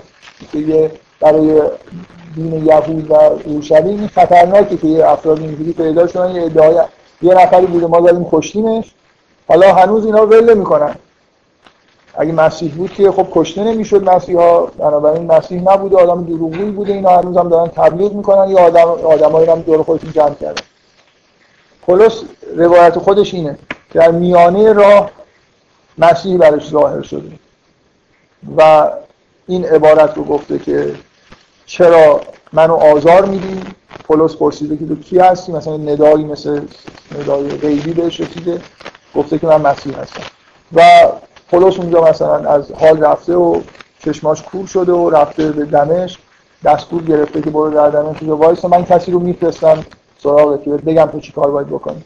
در دمشق چند مدت میمونه تا یکی از مسیحی های دمشق به دستور حضرت مسیح میاد چشمشو شفا میده و بهش این رسالت داده میشه که مسیحیت رو در ترویج بکنه. بنابراین با یه به اتفاق معجزه آسا پولس ادعا می‌کنه که مسیحی شده و از اون به بعد پرشورترین مبلغ مسیحی است خارج از اورشلیم. اصولا هم هیته فعالیتش خارج از اورشلیم بوده. خب حالا اینکه این ماجرا راست دروغ و پولس واقعا چه شخصیتی داشته. فکر می‌کنم کلا یه چیز مورد توافق همه اینه که این چیزی که ما الان به عنوان مسیحیت می‌شناسیم به وضوح اون چیزیه که پولس تبلیغ می‌کنه یعنی بین افراد مختلفی که تبلیغات کردن برای مسیحیت اونی که موفق بود پولس. پولس تقریبا تمام کلیساهای قرن اول شمال امپراتوری روم رو از ترکیه سوریه تا یونان و خود روم رو همه کلیسا رو به نظر میاد پولس افتتاح کرده یعنی به این شهر سه تا سفر معروف تبلیغی داره. شهرهای زیادی رو می‌رفته دور میچرخیده آدما رو تبلیغ می‌کرده یه بنا... کلیساهایی رو کلیسا نه اینکه ساختمون بسازن افرادی رو یه امت مسیحی اونجا سازمان می‌داده بهشون چیزایی یاد می‌داده و بعد می‌رفته جایی نامه هایی که جزء بخش عمده از اهل جدید رو تشکیل میدن. نامه هایی که پولس به این افراد مینوشته. چون حضور نداشته مثلا در اونا حضور چرا اینقدر با تأخیر این کار می‌کنید چون حضور نداشته در اون جاهایی که بین اون افرادی که در واقع تأسیس می‌کردن و به وضوح شما در نامه ها می‌بینید. چون رقبایی وجود دارن که می اومدن و حرفای دیگه ای می‌زدن پولس مجبور بوده که به طور مداوم سرکشی بکنه یا نامه بنویسه و توی نامه ها شما می‌بینید که مثلا فرض کنید از اینکه افراد دروغگویی میان و حرفای دیگه ای می‌زنن در مورد مسیحیت و اونا مثلا مرتدن و اینا مدام برای اصلاح عقاید می‌بینید که این نامه ها رو می‌نویسه و گاهگداری میره بهشون سرکشی می‌کنه. حداقل سه تا سفر بزرگ داره و شروع طبق اون چیزی که توی اعمال رسول شما اینا رو تقریبا همه حرفا رو توی همون متن کوتاه کتاب اعمال رسولان می‌تونید ببینید. پنجمین فصل عهد جدید. و البته خب خود نامه های پولس هم مقدار زیادی مطلب در مورد همین چیزا توش هست.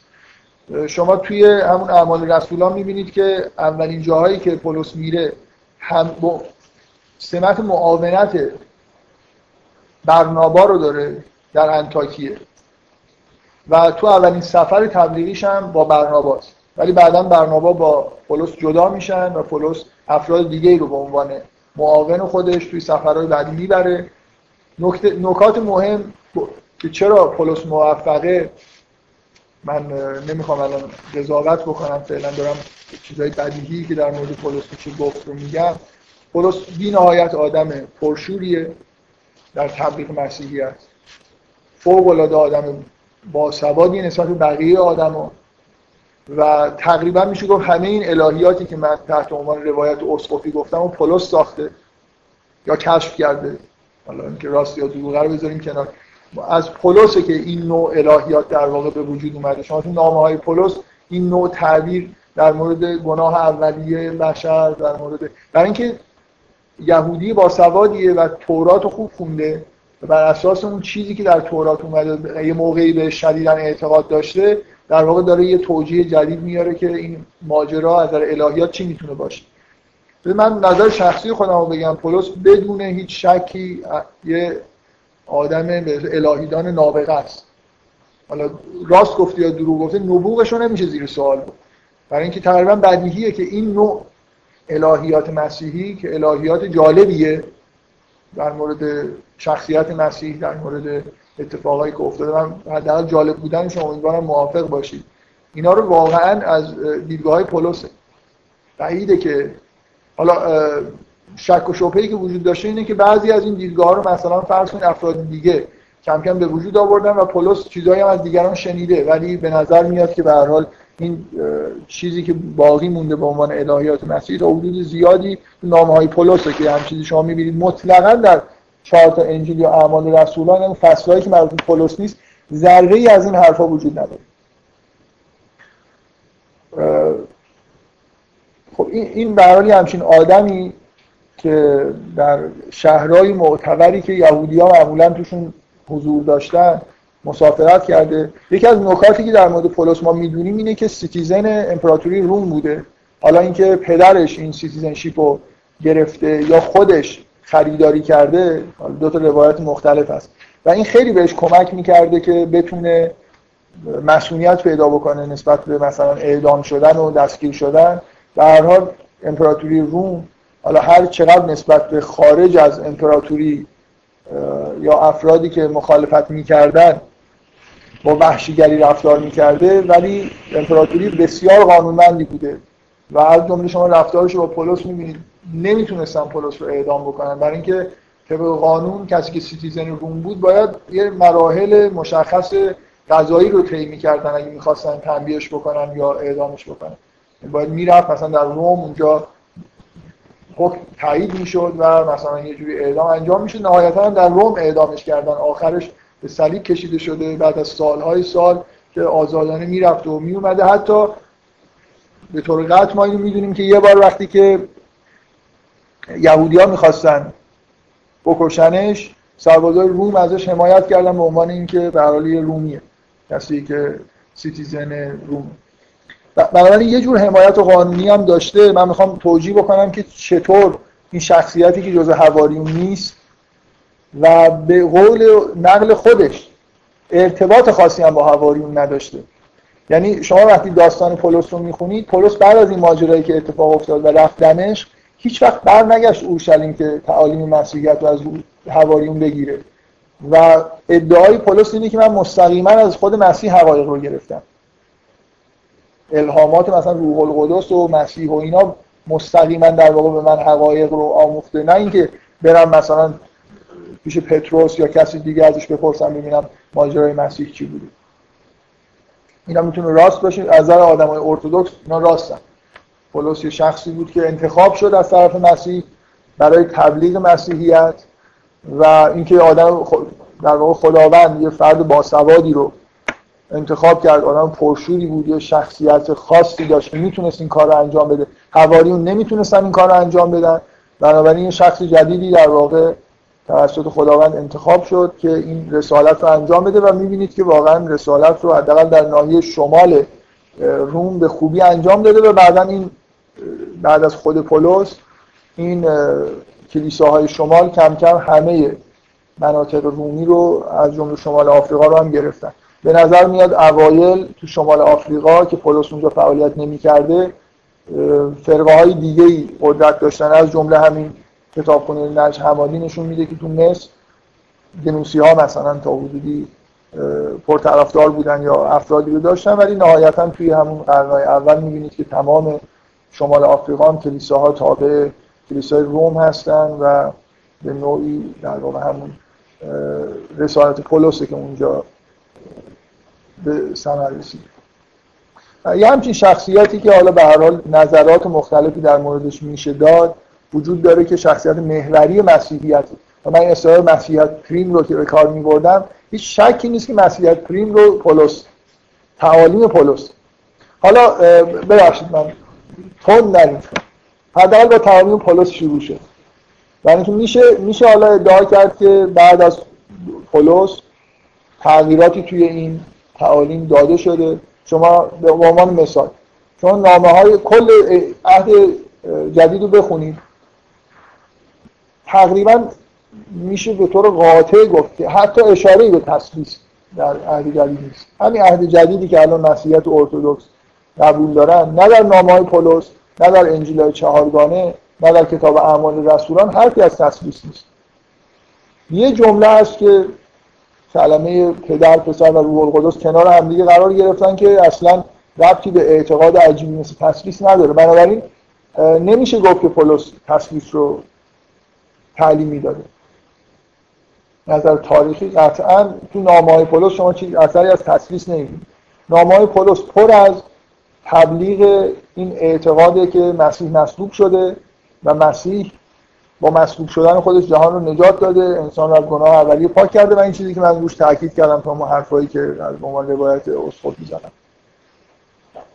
حتی اعتقاد به تجسد به معنای اینکه مسیح و خدا مثلا با هم همزاتن در نامه های پولس به این شکل نیست به این شکل اقراق آمیزی که بعدا در نیقیه تصدیق شد. به همین دلیل که آریوس که تو نیقیه محکوم شد طرفدار پولسه. همین رساله های عهد جدید رو قبول داره و تجسد رو به اون شکل قبول نداره. همزاد بودن مسیح و خداوند رو قبول نداره. یعنی آریوس اعتقادش اینه که پسر مخلوق مخلوق پدره. در واقع خداوند پدره و مسیح و روح القدس هم مخلوقات خداوند هستن که از در زمانی هم در زمان خداوند اینا رو خلق کرده نه اینکه اینا موجودات قدیمی هستن که همزات با پدرن. شما از همین اختلافی که در نیقیه است می‌فهمید که تجسد به این معنای امروزیش در نیقیه تصویب شده در واقع جزء چیزایی نیست که شما از نامه‌های پولس بتونید برش راحت استدلال بکنید. حداقل به راحتی نمیشه استدلال کرد. به نظر میاد حالا بعضیا معتقدن که توی نامه‌های پولس این نوسانی در این مورد وجود داره. دو تا طیف نامه داریم از پولس در مورد این موضوع خاص. یا اینکه حالا به هر حال اگر چیزی وجود داشته به این صراحت نبوده. یعنی آدمی مثل آریوس می‌تونست پولس رو به عنوان قدیس و رهبر مسیحیت قبول داشته باشه ولی در مورد تجسد این اعتقاد افراطی نیقیه رو نداشته باشه. پولس مدام از مسیح به عنوان خداوند ما یاد می‌کنه ولی این اصلا معنیش این نیست که اعتقادش اینه که مثلا مسیح به معنای فلسفی همزات با خداونده یا خدا همون مسیح. یه جوری می‌تونه یه جور اصطلاح اصطلاح تشریفاتی باشه یا حالا یه جوری دیگه ای تعبیر بشه. من تاکیدم روی اینه که شما حتی تجسد رو تصریف رو که مطلقا نمی‌تونید به از نامه های پولس یا عهد جدید در بیارید تجسد رو هم به راحتی نمی‌تونید در بیارید ولی خب باز به حال ادعا در مورد اینکه مسیح خداست تو نامه های پولس تا حدودی قابل ادعا هست که پولس هم چیزی رو تعلیم میده. خب بذارید این ماجرای معروف اینا جایی که باید سوال بکنیم. اولا خب خود شخصیت پولس مورد سواله دیگه. پولس نماینده خداست یا نماینده شیطانه اومده که دین رو منحرف بکنه یا نه. مثلا مسلمون ها عموما اگه الان شما اظهار نظرهای مسلمون ها رو بخونید عموما نظرشون اینه که پولس عامل تحریف مسیحیت حتی مولانا هم در مورد پولس چیزی گفته. حتی توی کتابی روایتی از یکی از ائمه در مورد پولس هست که همین معنی رو میده که مثلا پتروس چیز بوده به اصطلاح جانشین واقعی مسیح بوده و پولس بوده که به اصطلاح عامل تحریف مسیحیت شده منتها روایت موثق مطمئنا نیست. از سند و مدرک کنیدم و به هر حال این اعتقاد اکثریت محققین مسلمونه که پولس رو یه عامل این تحریفاتی می‌دونن که ما تو مسیحیت می‌بینیم. پولس ماجرایی رو نقل می‌کنن و خودش هم بهش اشاره می‌کنه که فکر می‌کنم ماجرای خیلی کلیدیه. اونم اینه که بالاخره یه روزی پولس برمیگرده همراه برنابا به اورشلیم. و اونجاست که یه کنفرانسی تشکیل میشه. اولین شورای مسیحیته. که بهش میگن شورای اورشلیم. هنوز حواریون زنده سران حواریون جالبه که همه در یه زمان از دنیا رفتن. یعنی هم پولس پتروس و هم جیمز. کسایی که حالا به هر حال به عنوان سران نهضت مسیحیت شناخته میشن همه تو سال 60 61 میلادی مخلوق شدن. و توی اون سالهایی که بین سالهای مثلا سی تا 60 اینا به هر حال زنده بودن و حدود سالهای معلوم دقیقا یادم نیست به سالشون نگم. توی مثلا همون فکر می‌کنم دهه دوم فعالیتشون جمع شدن تو اورشلیم و اونجا در مورد یه چیزایی تصمیم گرفتن. این ماجرا رو ما از قول پولس و طرفداراش اینو, اینو بدونید که در نامه های پولس که توی عهد جدید اومده به اضافه انجیل لوقا اعمال رسولان که نویسندش با انجیل لوقا یه نفره حالا اسمش حالا هرچی هست به نظر میاد این یه دونه اسم واقعیه. یعنی انجیل مرقس، انجیل متا و انجیل یوحنا رو اون آدما ننوشتن. داستان دیگه به اون اسم نوشتن. این چیزی نیست که ارتدوکس هم قبول دارن. یعنی متا Matthew نویسنده انجیل متی نیست. یه جوری این انجیل نسبت داده میشه به Matthew که یکی از حواریونه ولی انجیل لوقا رو به نظر میاد خود این شخص نوشته. لوقا یا لوکاس یه طبیب که اصلا یهودی نبوده توسط پولس مسیحی شده. بنابراین شما وقتی که انجیل لوقا و اعمال رسولان می‌خونید باید این احساس رو داشته باشید که یکی از هوادارای پولس یا آدم پولسی داره می‌نویسه. ولی انجیل متا و مرقس اینجوری نیستن. یوحنا اصولا نزدیک به دیدگاه های پولسه. خب شما توی اعمال رسولان این رو می‌خونید بنابراین یه جوری انگار از طرف پولس دارید می‌خونید از اون دیدگاه. که این شورا تشکیل شد موضوع شورا چی بود؟ موضوع این بود که این آدمایی که برنابا و پولس و آدمایی که بیرون از محیط یهودی تبلیغ می‌کردن خب به وضوح رو میفهمیدن که این شریعت سنگین یهودی رو نمی‌تونن به آدما بقبولن. شما بیاید مسیحی بشید و حالا باید ختنه بشید باید هیچ غذا تقریبا نخورید و یه عالم محدودیت های سنگینی که تو شریعت یهود هست رو رعایت بکنید در واقع موضوع اصلی شورای اورشلیم اینه که وقتی داریم یهودی ها رو تبلیغ می‌کنیم خب توی موضوع اینا این شریعت رو دارن و به نظر میاد افرادی که توی اورشلیم بودن و تبلیغ مسیحیت می‌کردن خودشون مقید به قوانین شریعت بودن و افرادی هم که مسیحی می‌شدن غیرشون نسبت به شریعت بر نمی داشتن ولی حالا اگه یه آدمی اصلا یهودی نیست شما می‌خواد اینو مسیحی بکنید باید این تمام اون چیزی که در شریعت یهود هست رو بپذیر و عمل بکنه به اضافه اینکه به ماجرای مسیح ایمان پیدا بکنه یا نه. به نظر میاد که نکته اصلی شورای اورشلیم این بود و در از قول پولس نتیجه شورای اورشلیم این شد که شمایی که جنتایلز رو یعنی آدمای غیر یهودی رو دارید تبلیغ می‌کنید ضرورتی نداره که حواریون یعنی همه آدمایی که تو شورا بودن پذیرفتن که این آدمایی که بیرون محدوده اورشلیم برای غیر یهودی دارن تبلیغات می‌کنن لزومی نداره که شریعت یهود رو تحمیل بکنن به این آدم کافیه که ایمان به مسیح رو تبلیغ بکنن.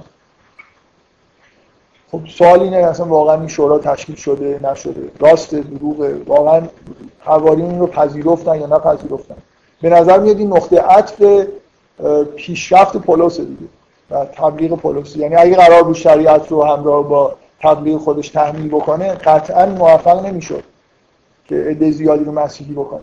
ولی به نظر میاد بعد از این شورا وقتی برگشتن و دیگه بدون شریعت مثلا پولس یکی از چیزهایی که تبلیغ می‌کنه و طبعا نظر مسلمان ها قابل قبول نیست و برای همینه که پولس رو آدم به نظر نمیاد پولس تجسر و تسلیس و اینا رو خیلی تبلیغ کرده باشه. چیزهایی که به نظر میاد انحرافه یکی تاکید زیادشون مسئول شدن مسیحه مسلمان ها نمی‌تونن بپذیرن و توی اعتقادات ارتودکس هم راه پیدا کرده. و شاید از نظر مسلمان ها مهمتر از اون اینه که رسما شریعت رو ملغا اعلام کرده.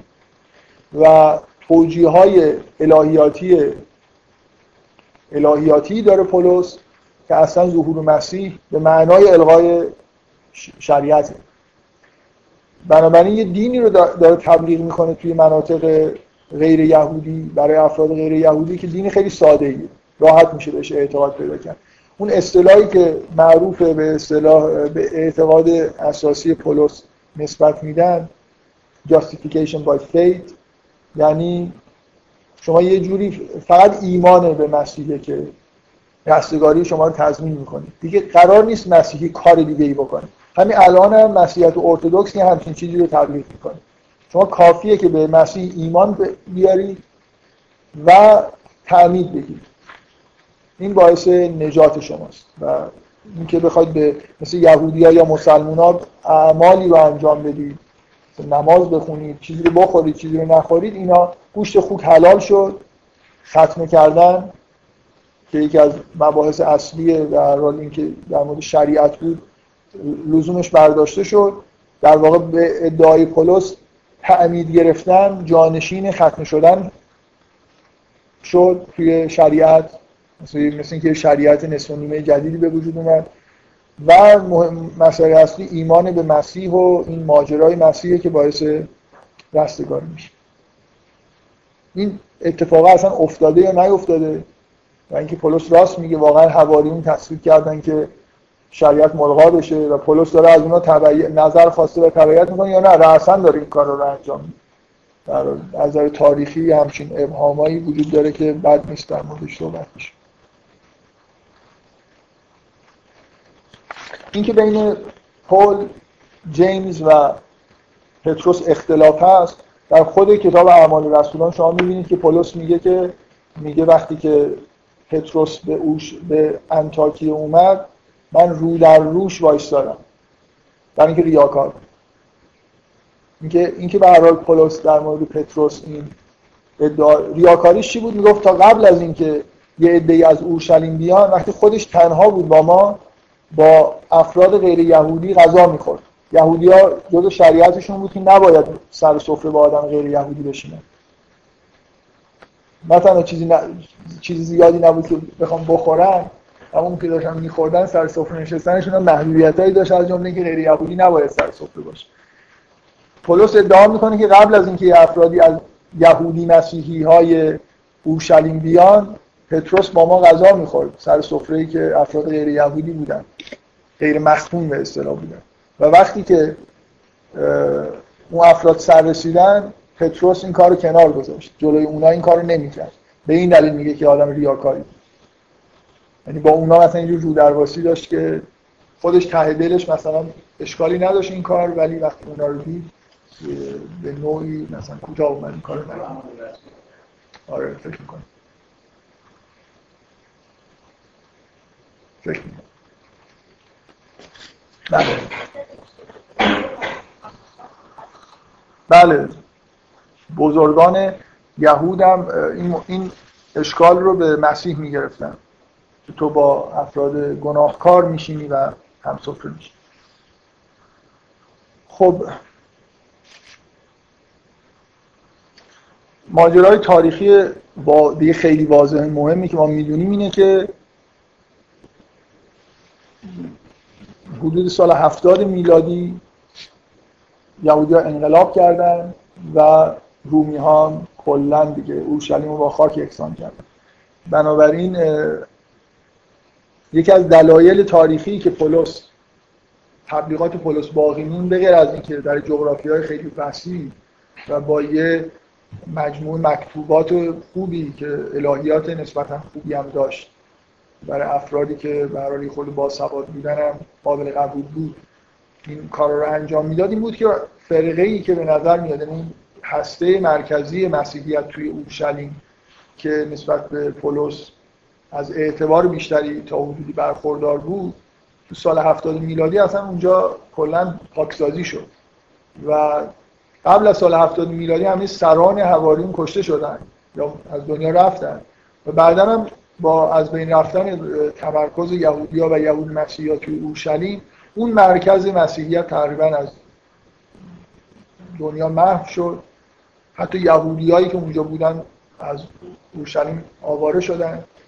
در واقع دومین مرحله آوارگی یهودیا در دنیاست. مرحله اول بعد از ماجرای اسارت بابلیه که در این مناطقی پخش شدن ولی یه عده عمده‌ای برگشتن به اورشلیم. این دفعه اینکه یهودیا سرگردانن در عالم و وطن ندارن بعد از این سال 70 میلادیه که دیگه اصلا یهودیا وطنشون رو به کلی از دست دادن تا سال 1948 که دوباره خداوند توسط انگلیسی ها یه دفعه یه دفعه توسط کوروش و این دفعه توسط چرچیل مجددا اینا رو به خانه خودشون برگردن.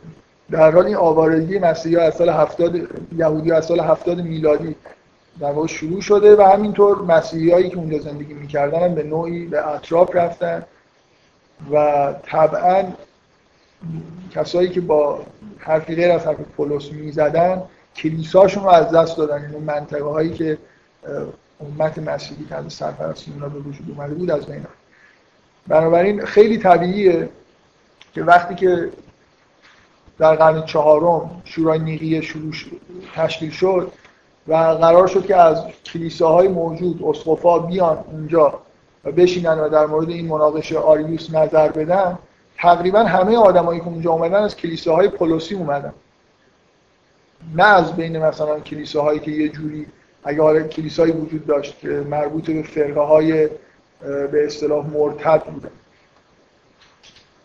جنوسی ها یا نستوری ها انواع اقسام این فرقه که توی دو سه قرن اول وجود داشتن به نظر میاد که اسقفایی که اونجا اومدن به هر همشون یه جوری به چیزی شبیه همین عهد جدیدی که الان ما می‌شناسیم معتقد بودن. بنابراین در این محدوده ای بحث شد و مطمئنا آدمایی که مثلا اون موقع در شمال آفریقا بودن و اینا همشون نماینده لزوما نداشتن.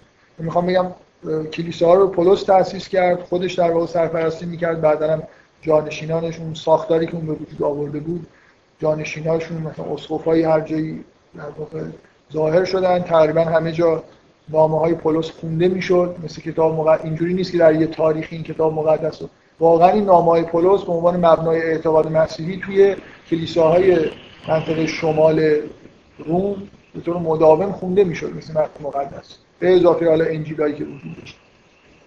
اینی که بعد از شورای نیقیه هم وقتی عهد جدید رو می‌خواستن تصویب بکنن که چه نوشتهایی هست یا نه می‌بینید که بیشترین تعداد فصلهای انجیل رو کتاب عهد جدید رو نامه های پولس تشکیل نشان دهنده اینی که آدمایی که نشستن همه در واقع بنیانگذار کلیسا که پولس بوده رو به عنوان رهبر خودشون پذیرفته بودن. خب تحلیل سکولار این ماجراها باز خیلی ساده است دیگه. معمولا تحلیل سکولار خیلی ساده است. یا حالا حد ساده انگارانه است. مثلا برای خاطر اینکه شما وقتی در مسائل دینی دارید بحث می‌کنید اگه معتقد باشید که اینجا واقعا یه چیزای الهی وجود داره حالا باید هی تلاش بکنید که این واقعا این حرفی که می‌زد راست بود دروغ بود. وقتی که سکولار بحث می‌کنید کلا دروغه. بنابراین مثلا شکی وجود نداره که داستانی که پولس تعریف می‌کنه یه جورایی ساختگیه. که مسیح براش ظاهر شده. نمی‌دونم از نظر تحلیل سکولار یه خیلی واضح وجود داره. اونم اینه که پولس در واقع خودش رو ایده های مسیحی که وجود داشت رو با شرایط جاهایی که داشت تبلیغ می‌کرد تطبیق داد و تونست یه مجموعه عقاید جدیدی درست بکنه که قابل قبول برای افرادی بود که براشون تبلیغ می‌کرد. شریعت رو چرا ملغا کرد؟ برای خاطر اینکه سخت بود مردم نمیپذیرفتن. یا مثلا یه سری اعتقادات مثل تجسد و اینا حالا اگر به بشه نسبت داد یا عبادت مسیح به عنوان خدا رو تبلیغ کرد برای خاطر اینکه تمام اون منطقه همه انسان پرست بودن امپراتوری پرست بودن. بنابراین اگه قراره که دینی جانشین دین مشرکانه اون مردم بشه خیلی طبیعیه که یه انسان بالاتر از امپراتور رو شما معرفی بکنید بگید این رو مثلا یه دفعه مثلا فرض کنید برای افراد که اصلا با یکتا پرستی آشنا نیستن. و نسل در نسل همشون در واقع بود پرست بودن یا انسان پرست بودن یه دفعه یه چیزی مثل یکتا پرستی یهودی که فقط یه خدا وجود داره و یه خدا رو باید بپرستید انسان ها همه چی نیستن و این حرفا یه خود به گوش اونا ثقیل بنابراین اگه یه عقاید مشرکانه توی مسیحیت پولسی دیده میشه برای خاطر اینه که همونطوری که شریعت سخت بود تبلیغش برای اون آدما اینجور اعتقادات به اصطلاح یکتا پرستانه هم قابل قبول براشون نبود. بنابراین پولس از نظر سکولار مؤسس یه دین جدیده که چندان ربطی هم به اعتقادات مسیحی به معنای تعالیم مسیح نداره و بیشتر در واقع خواسته های اتباع روم رو به نوعی داره برآورده می‌کنه. غالبا دیدگاه سکولار نسبت به کل مسیحیت اینه که پولس یه فردیه که اولا مؤسسه و ثانیا اینکه مسیحیت رو از اون شکل اورشلیمیش در واقع در آورده یه چیز مطبوعتری ساخته که برای مردم قابل قبول باشه. برای همین هم هست که خیلی خوب پیشرفت کرده. این تشخیص درستی می‌داده که چه جور اعتقاداتی اینجا می‌گیره و چه جور اعتقاداتی نمی‌گیره. شریعت رو اگه ملغا اعلام نمی‌کرد قطعا نمی‌تونست پیش بره. برای این کارهایی که لازم بود برای پیشرفت خودش انجام داد. بفهم انگیزش از نظر آدم های سکولار که انگیزه به اندازه کافی وجود داره دیگه. به هر حال شما دارید رهبری یه خب خیلی خب. هیتلر مثلا انگیزش چی بود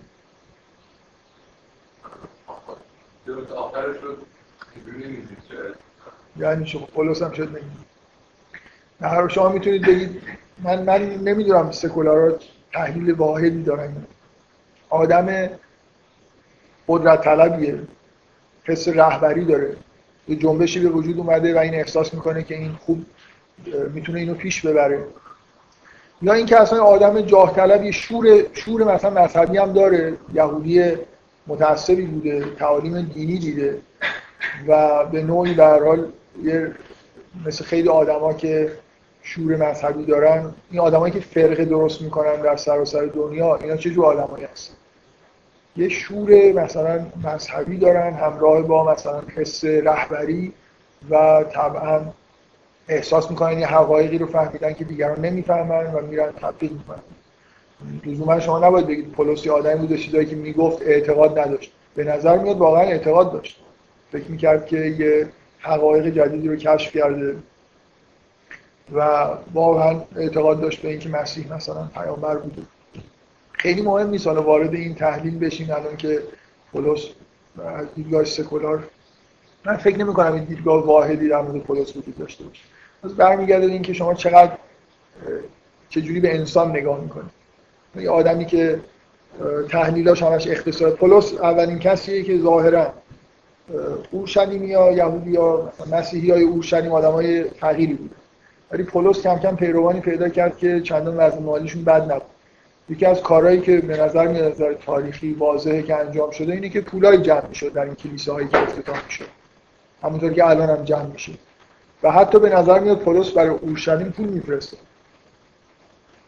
یعنی از قدرت مالی پیدا کرده بود. حالا یه آدمی که خیلی تحلیلاش بر اساس پوله اقتصادیه می‌تونی بگه اصلا پولس شاید یه انگیزهای اقتصادی هم داشت. حالا خیلی فکر کنم خیلی مهم نیست که سکولارا شخصیت پولس رو چجوری تحلیل می‌کنن ولی ماجرایی به وجود اومدن عقاید مسیحی ارتودکس رو که به پولس نسبت میدن می‌تونن اینجوری توجیه بکنن که یه برایندی از عقاید واقعی که در اورشلیم وجود داشت با شرایط خاصی که تبلیغ اقتضا می‌کرد.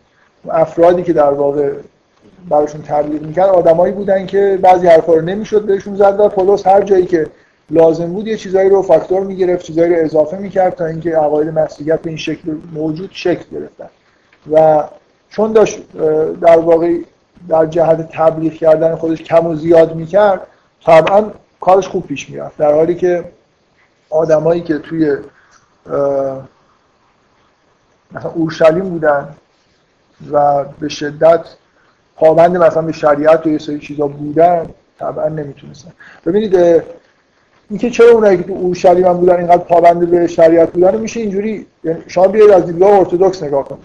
اون آدما هستن که به همونطوری که پولس نگاه می‌کنه آدمایی هستن که به نوعی دارن خیانت می‌کنن. چون تو محیط یهودی هستن و اگر شریعت رو زیر پا بذارن از طرف یهودی ها متهم اصلا زیر پا گذاشتن تورات. شما در انجیل متی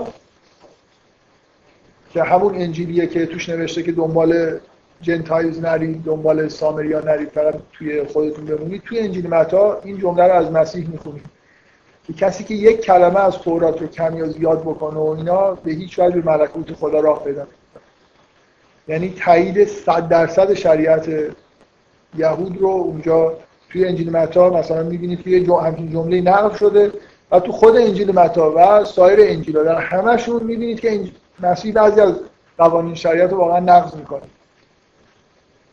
در سبت مثلا قانون سبت رو نقض می‌کنه. در شنبه مثلا کسی رو شفا میده.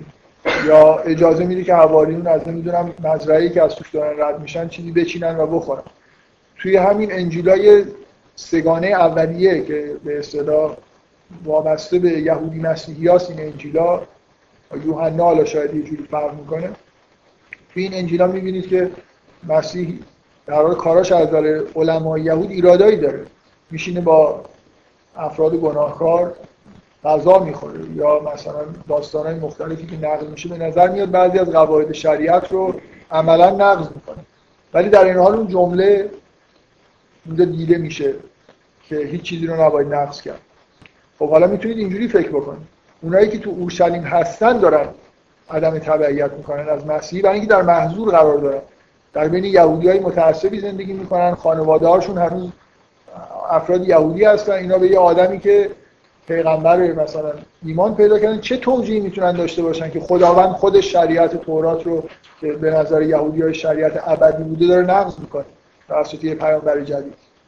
بنابراین اونا به دلیل محضوری که اونجا داشتن شریعت رو نقض نکردن و پولس بود که وقتی چون خارج اورشلیم بود خارج از محیط یهودی بود تونست در واقع این واقعیت رو که مسیح شریعت رو نقض کرده اعلام بکنه. آدم های ارتودکس اینجوری نگاه که در واقع حق با پولس بود. مسیح نقض کرده بود شریعت رو و از خود کتاب های انجیل هم همینجور برمیاد. در مواردی به سراحت نقض کرده و نهایتا حالا پولس در واقع این کار رو پیش برده بفهم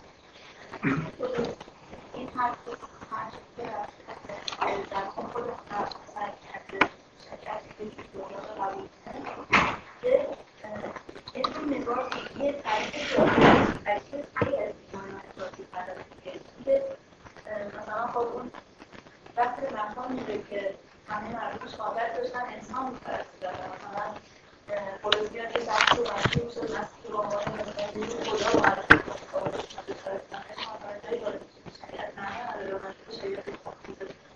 خب یعنی مردم اون منطقه مثلا انسان مسیح رو دارن چی شده ایمانشون به چیه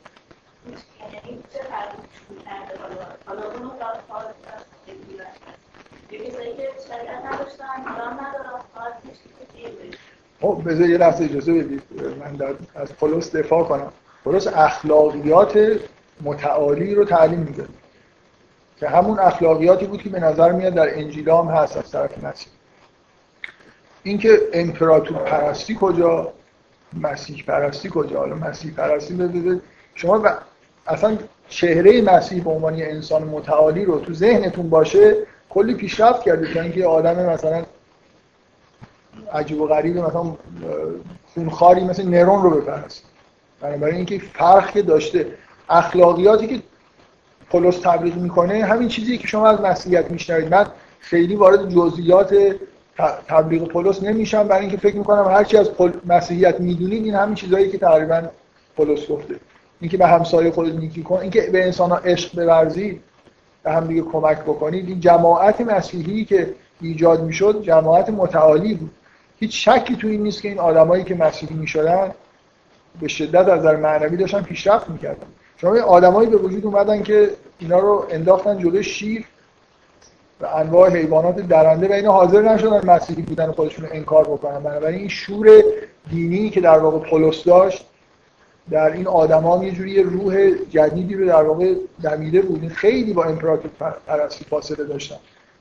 حالا اگه شما بگید که مسیح پرست من فکر نمی کنم خیلی بشه گفت که پیروان پولس مسیح پرست بودن. یه خورده لاقل یه تفاوتایی داشت. ببینید یه بار اینکه شما میگید که خداوند که موجود ازلی و ابدی همون خدایی که ما می‌شناسیم همون خدایی که در تورات بود خداوند حالا پولس مثلا فرض کنید قبول بکنید پولس معتقد به تجسد بود و اینکه این خداوند به شکل یه بشری هم ظاهر شده در یه تاریخ خاصی. پرستش این آدم منظور پرستش خداست. یعنی مسیحی هم الان هم خدا پرستن دیگه برای فقط اعتقاد دارن که خداوند دو تا جلوه خاص هم داشته به صورت مسیح و مثلا روح القدس که اینا هم ازلی و ابدی اون هست در حال تصوری که مسیحی از مسیح دارن انسان به معنای متعارف که نیست. تجلی همون خداوند ازلی و ابدی که در یهودیت در اسلام در همه جا هست. الان فکر نمی کنم بشه گفت که مسیحی ها انسان پرستن. اتفاقی هم که افتاده بود توی کلیساهای که پولس تأسیس می‌کرد واقعا من فکر نمی کنم بشه اینو گفت. من گفتم بعضی از افراد سکولار اینجوری میگن.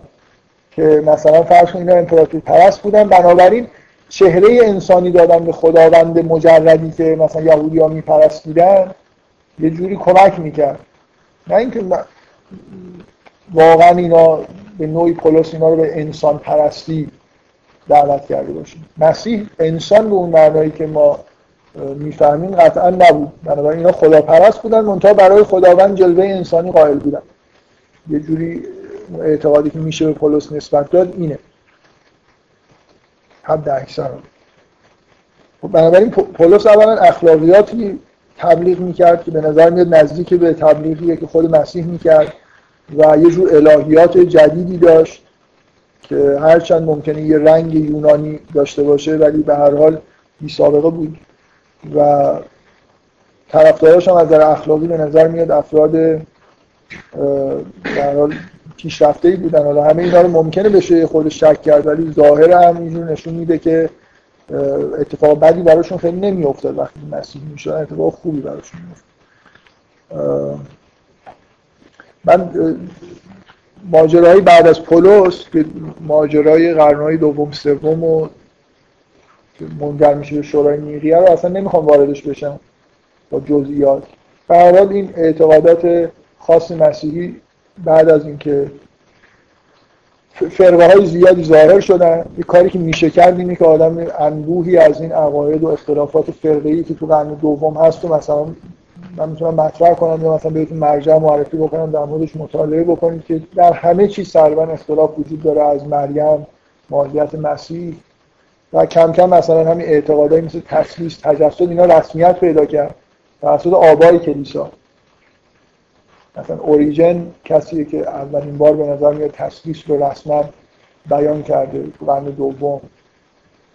انواع اقسام به تا آگوستین آدم خیلی مهمیه به دلیل اینکه الهیاتی که ما الان می‌شناسیم و در الهیاتی که تو نامه های پولس به طور پراکنده بود و مدون کرد. یه آدم نبوغ یا که به بزرگ یه فیلسوف است که در واقع وارد جریان مسیحیت شد و خیلی نظر اعتقادی کار مهمی انجام داد. و نهایتا منجر میشه به شورای نیقیه و رسمیت پیدا کردن مسیحیت در امپراتوری روم که این دیگه پایان ماجراست. یعنی مسیحیت به این شکل که ما می‌شناسیم شکل می‌گیره. در مورد همه این چیزهایی که من گفتم فکر می‌کنم که در حال اختلاف نظر و تعبیرهای مختلف وجود داره. تمام ایده و اعتقاد ارتودکس اینه که شما باید معتقد باشید که پولس و همه این افراد ملهم از طرف خداوند و روح القدس بودن و خداوند پولس رو انتخاب کرد و این رسالت رو بهش داد و آبای کلیسا هم تا حدودی باید اعتقاد داشته باشید به اینکه مسئول از خطا بودن و اعتقاداتی بیان می‌کردن در واقع اعتقاد درست بود و طبعا باید اعتقاد داشته باشید که در شورای نیقیه حقایق مورد تفسیر قرار گرفت. طبعا مسلمان ها که به این چیزها اعتقاد ندارن. ولی من حالا می‌خوام در مورد کل این ماجراها انبوه ماجراها ببینم از توی چیزهایی که توی قرآن نوشته شده چه موزگیری میشه کرد و کل این ابهامی که وجود داره در مورد ظهور از مسیح شخصیت مسیح و اینکه آیا مثلا فرض کنید شریعت واقعا توسط مسیح ملغا شده توسط پولس ملغا شده یا کسی دیگه همه چیز رو یه خورده نسبت به اینکه همه بدی هایی که به وجود اومده رو مسلمان به پولس نسبت میدن من سعی می‌کنم استدلالایی بیارم که اینجوری هم نیست. من خیلی نمی‌خوام در موضع دفاع از پولس قرار بگیرم. ولی فکر می‌کنم یه خورده زیادی نسبت به نقش پولس تو همه این ماجراها اصرار و من سعی می‌کنم دلایل بیارم که بعضی از اتفاقا ربطی به پولس نداره. از جمله یه چیزی که الان گفتم.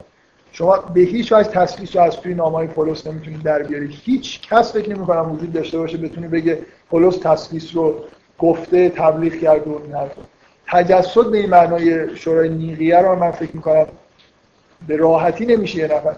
اشاره های وجود داره تو نامه های پولس به هر حال یه جوری صفت الهی برای مسیح قائل. ولی شما همین الان آدمای مسیحی داری که مخالف تجسدن ولی کتاب مقدس رو قبول دارن می‌خونن. معتقد نیستن که این یه چیز انحرافیه و پولس مثلا اعتقاد به تجسد به این معنای شورای نیقیه داره. بنابراین یه خورده فکر کنم بعد نیست احتیاط بکنه.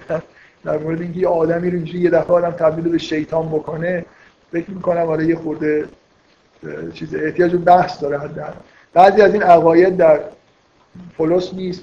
و اگه پولس راست بگه مصوبه الغای شریعت هم در یه شورایی تصویب شده. نه اینکه خودش برای خودش مثلا یه در واقع اینجوری که روایت پولوسیش اینه که پولس و برنابا که نماینده های حواریون در انتاکیه بودن اومدن این مشکل رو مطرح کردن توی اورشلیم و اونجا یه همچین تصمیمی گرفته شد. شاید پیشنهادش رو خود پولس هم نداده فقط تابع مصوبه شورای اورشلیم بوده. یا شاید هم داره دروغ میگه. آدم شیطان صفتیه که خودش می‌خواسته این کارا رو بکنه. در حالی یه خود آدم خوب احتیاط بکنه. از اسناد تاریخی به راحتی نمیشه این نتیجه رو گرفت که آره مثلا اونا آدمای خوبی بودن. اینا آدم اینایی که اومدن بیرون یه دفعه همه چیزو خراب کردن. من فکر می‌کنم برای اینکه می‌خوام زودتر جلسات تموم بکنم این حالت به اصطلاح بررسی مسائل تاریخی روی خود کوتاه بیام همینقدر که حالا یه کلیاتی گفتم و نگه داریم و خود سریعتر وارد این بشیم که یه به اصطلاح روایت اسلامی ببینیم در, در قرآن چه چیزهایی در این موارد گفته شده و مخصوصا مسئله مسئول شدن مسیح و اینا رو تو قرآن ببینیم مثلا با چه شکلی باش برخورد شده. اینا رو سعی کنم خود زودتر بگم. بحث رو به جایی برسیم تمامش بفرمایید. که بفرمایید. مثلا اینجور که خب مسیح معجزه خیلی خاصی داشته. خب آره. هم تفاوت معجزه بوده سنی که بهش رسالت رسید مثلا سی سال بوده خب.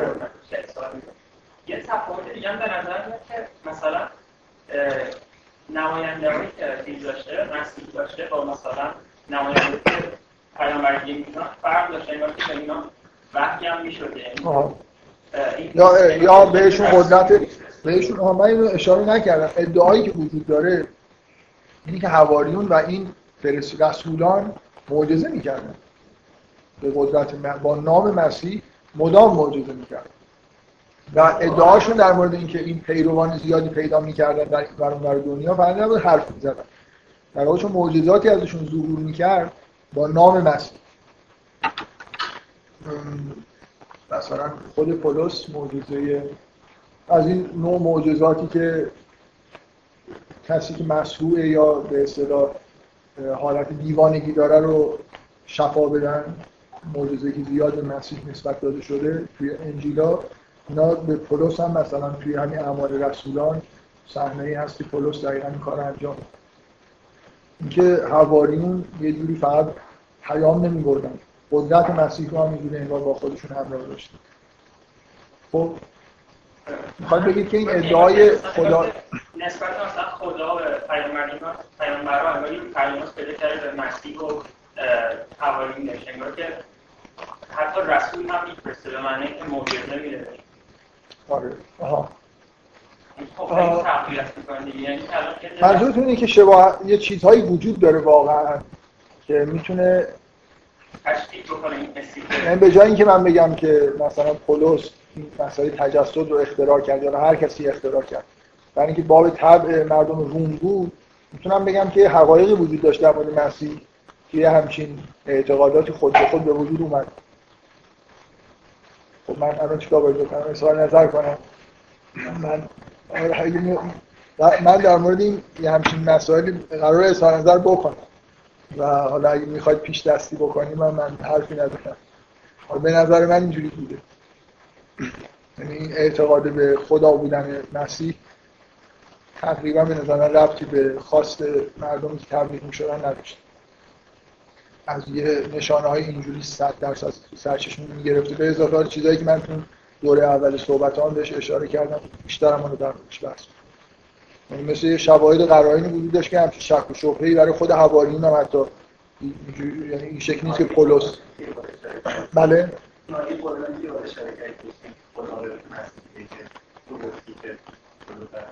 آره. آره خب مسیحی نگفته معایم میگه که مسیحی نگفته. ولی خب به هر حال به نظر میاد که حواریون اعتقاد داشتن که مسیح ادعای خدایی کرد. نمیگم پولس. فکر می‌کنم حداقل بعضی از حواریونی همچین ادعایی داشت. یا حالا حداقل پیروان کلمه حواریون رو نیارم. یه سوال خیلی مهم فکر می‌کنم اینه که تکلیف حواریون رو روشن کن. حواریون چقدر آدمای خوبی بودن؟ واقعا مثل پیامبران بودن. یکیشون که به روایت ارتودکس از مسیح لو داده است. یکی از دوازده نفرشون حالا اگه دوازده نفر بودن معلوم نیست دوازده نفر باشن. یه عده معتقدن که این عدد دوازده رو به این دلیل اختراع کردن که می‌خواستن بگن که دین جدیدی ظاهر شده که جانشین دین موساست. و اونجاشون دوازده تا سفت بودن اینجا هم دوازده تا حواری قرار دادن. به معنی اینکه امت جدیدی بود. یه سوال مهمی که مسلمان ها باید جواب بدن. اینی که اصلا قرار بوده یه چیزی تحت عنوان مسیحیت ایجاد بشه یا نه این اختراع مثلا پولس. مثلا این همه پیامبرانی که بعد از موسی اومدن مثلا داوودیت و نمی‌دونم سلیمانیت و این چیزا که ایجاد نشد. اینا همون شریعت و همون حرفای موسی رو تبلیغ می‌کردن و دین دین یهود بود دیگه. آیا مسیح واقعا به عنوان پیغمبری ظاهر شد که دین جدیدی برای خودش آورد برای مردم آورد و به نوعی دین قبلی رو منسوخ کرد یا نه؟ پولس اینجا این فعالیت رو در واقع انجام داده یا کسای دیگه این فعالیت رو انجام داده؟ آدمای تو تحقیقات آکادمیک ای شاید اکثریت معتقدن که اصلا مسیحیتی وجود نداشته در اورشلیم. من یه بار اینو توی کلاس گفتم الان دوباره تکرار می‌کنم. که دیدگاه غالب افرادی که مطالعه تاریخی می‌کنن اینه که مسیحیت در انتاکیه شکل گرفته. جایی که پولس و برنابا و اینا بودن.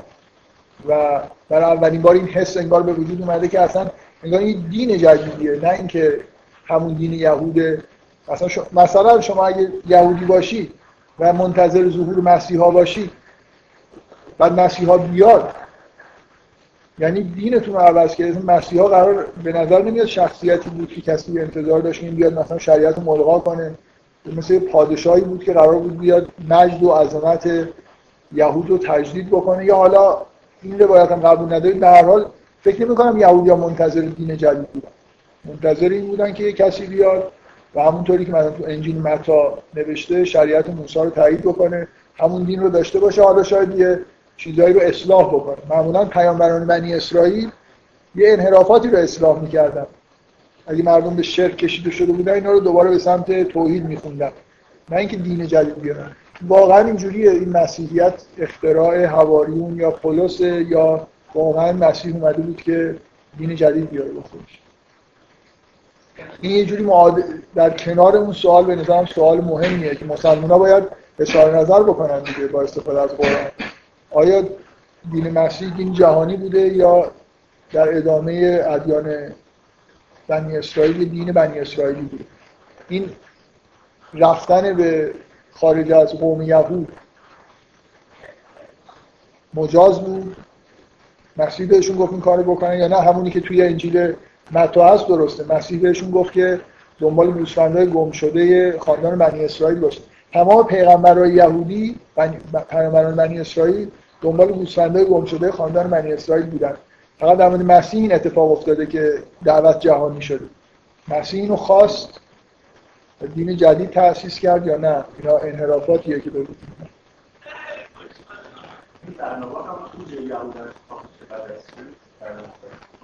برنابا جای یهودا انتخاب نمیشه. آره برنابا نیست. کیه؟ یادم جیمز.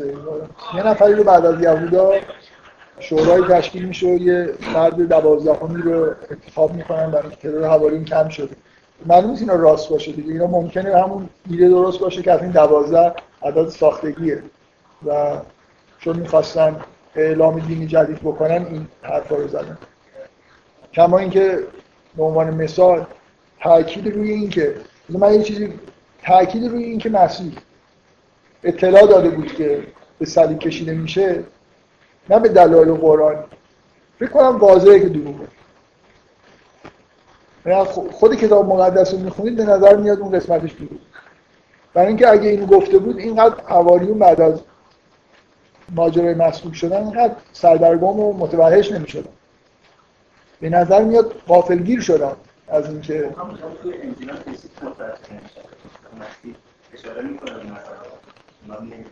خب آره من می‌خوام بگم اصلا کلا کلا یه جورایی می‌تونه اصلش نادرست باشه. یعنی در واقع توجیه بعد از اینکه مسیح مسعود شد اینا به نظر میاد که خیلی نگران و متوحش و سردرگمن که این چه وضعی پیش اومده.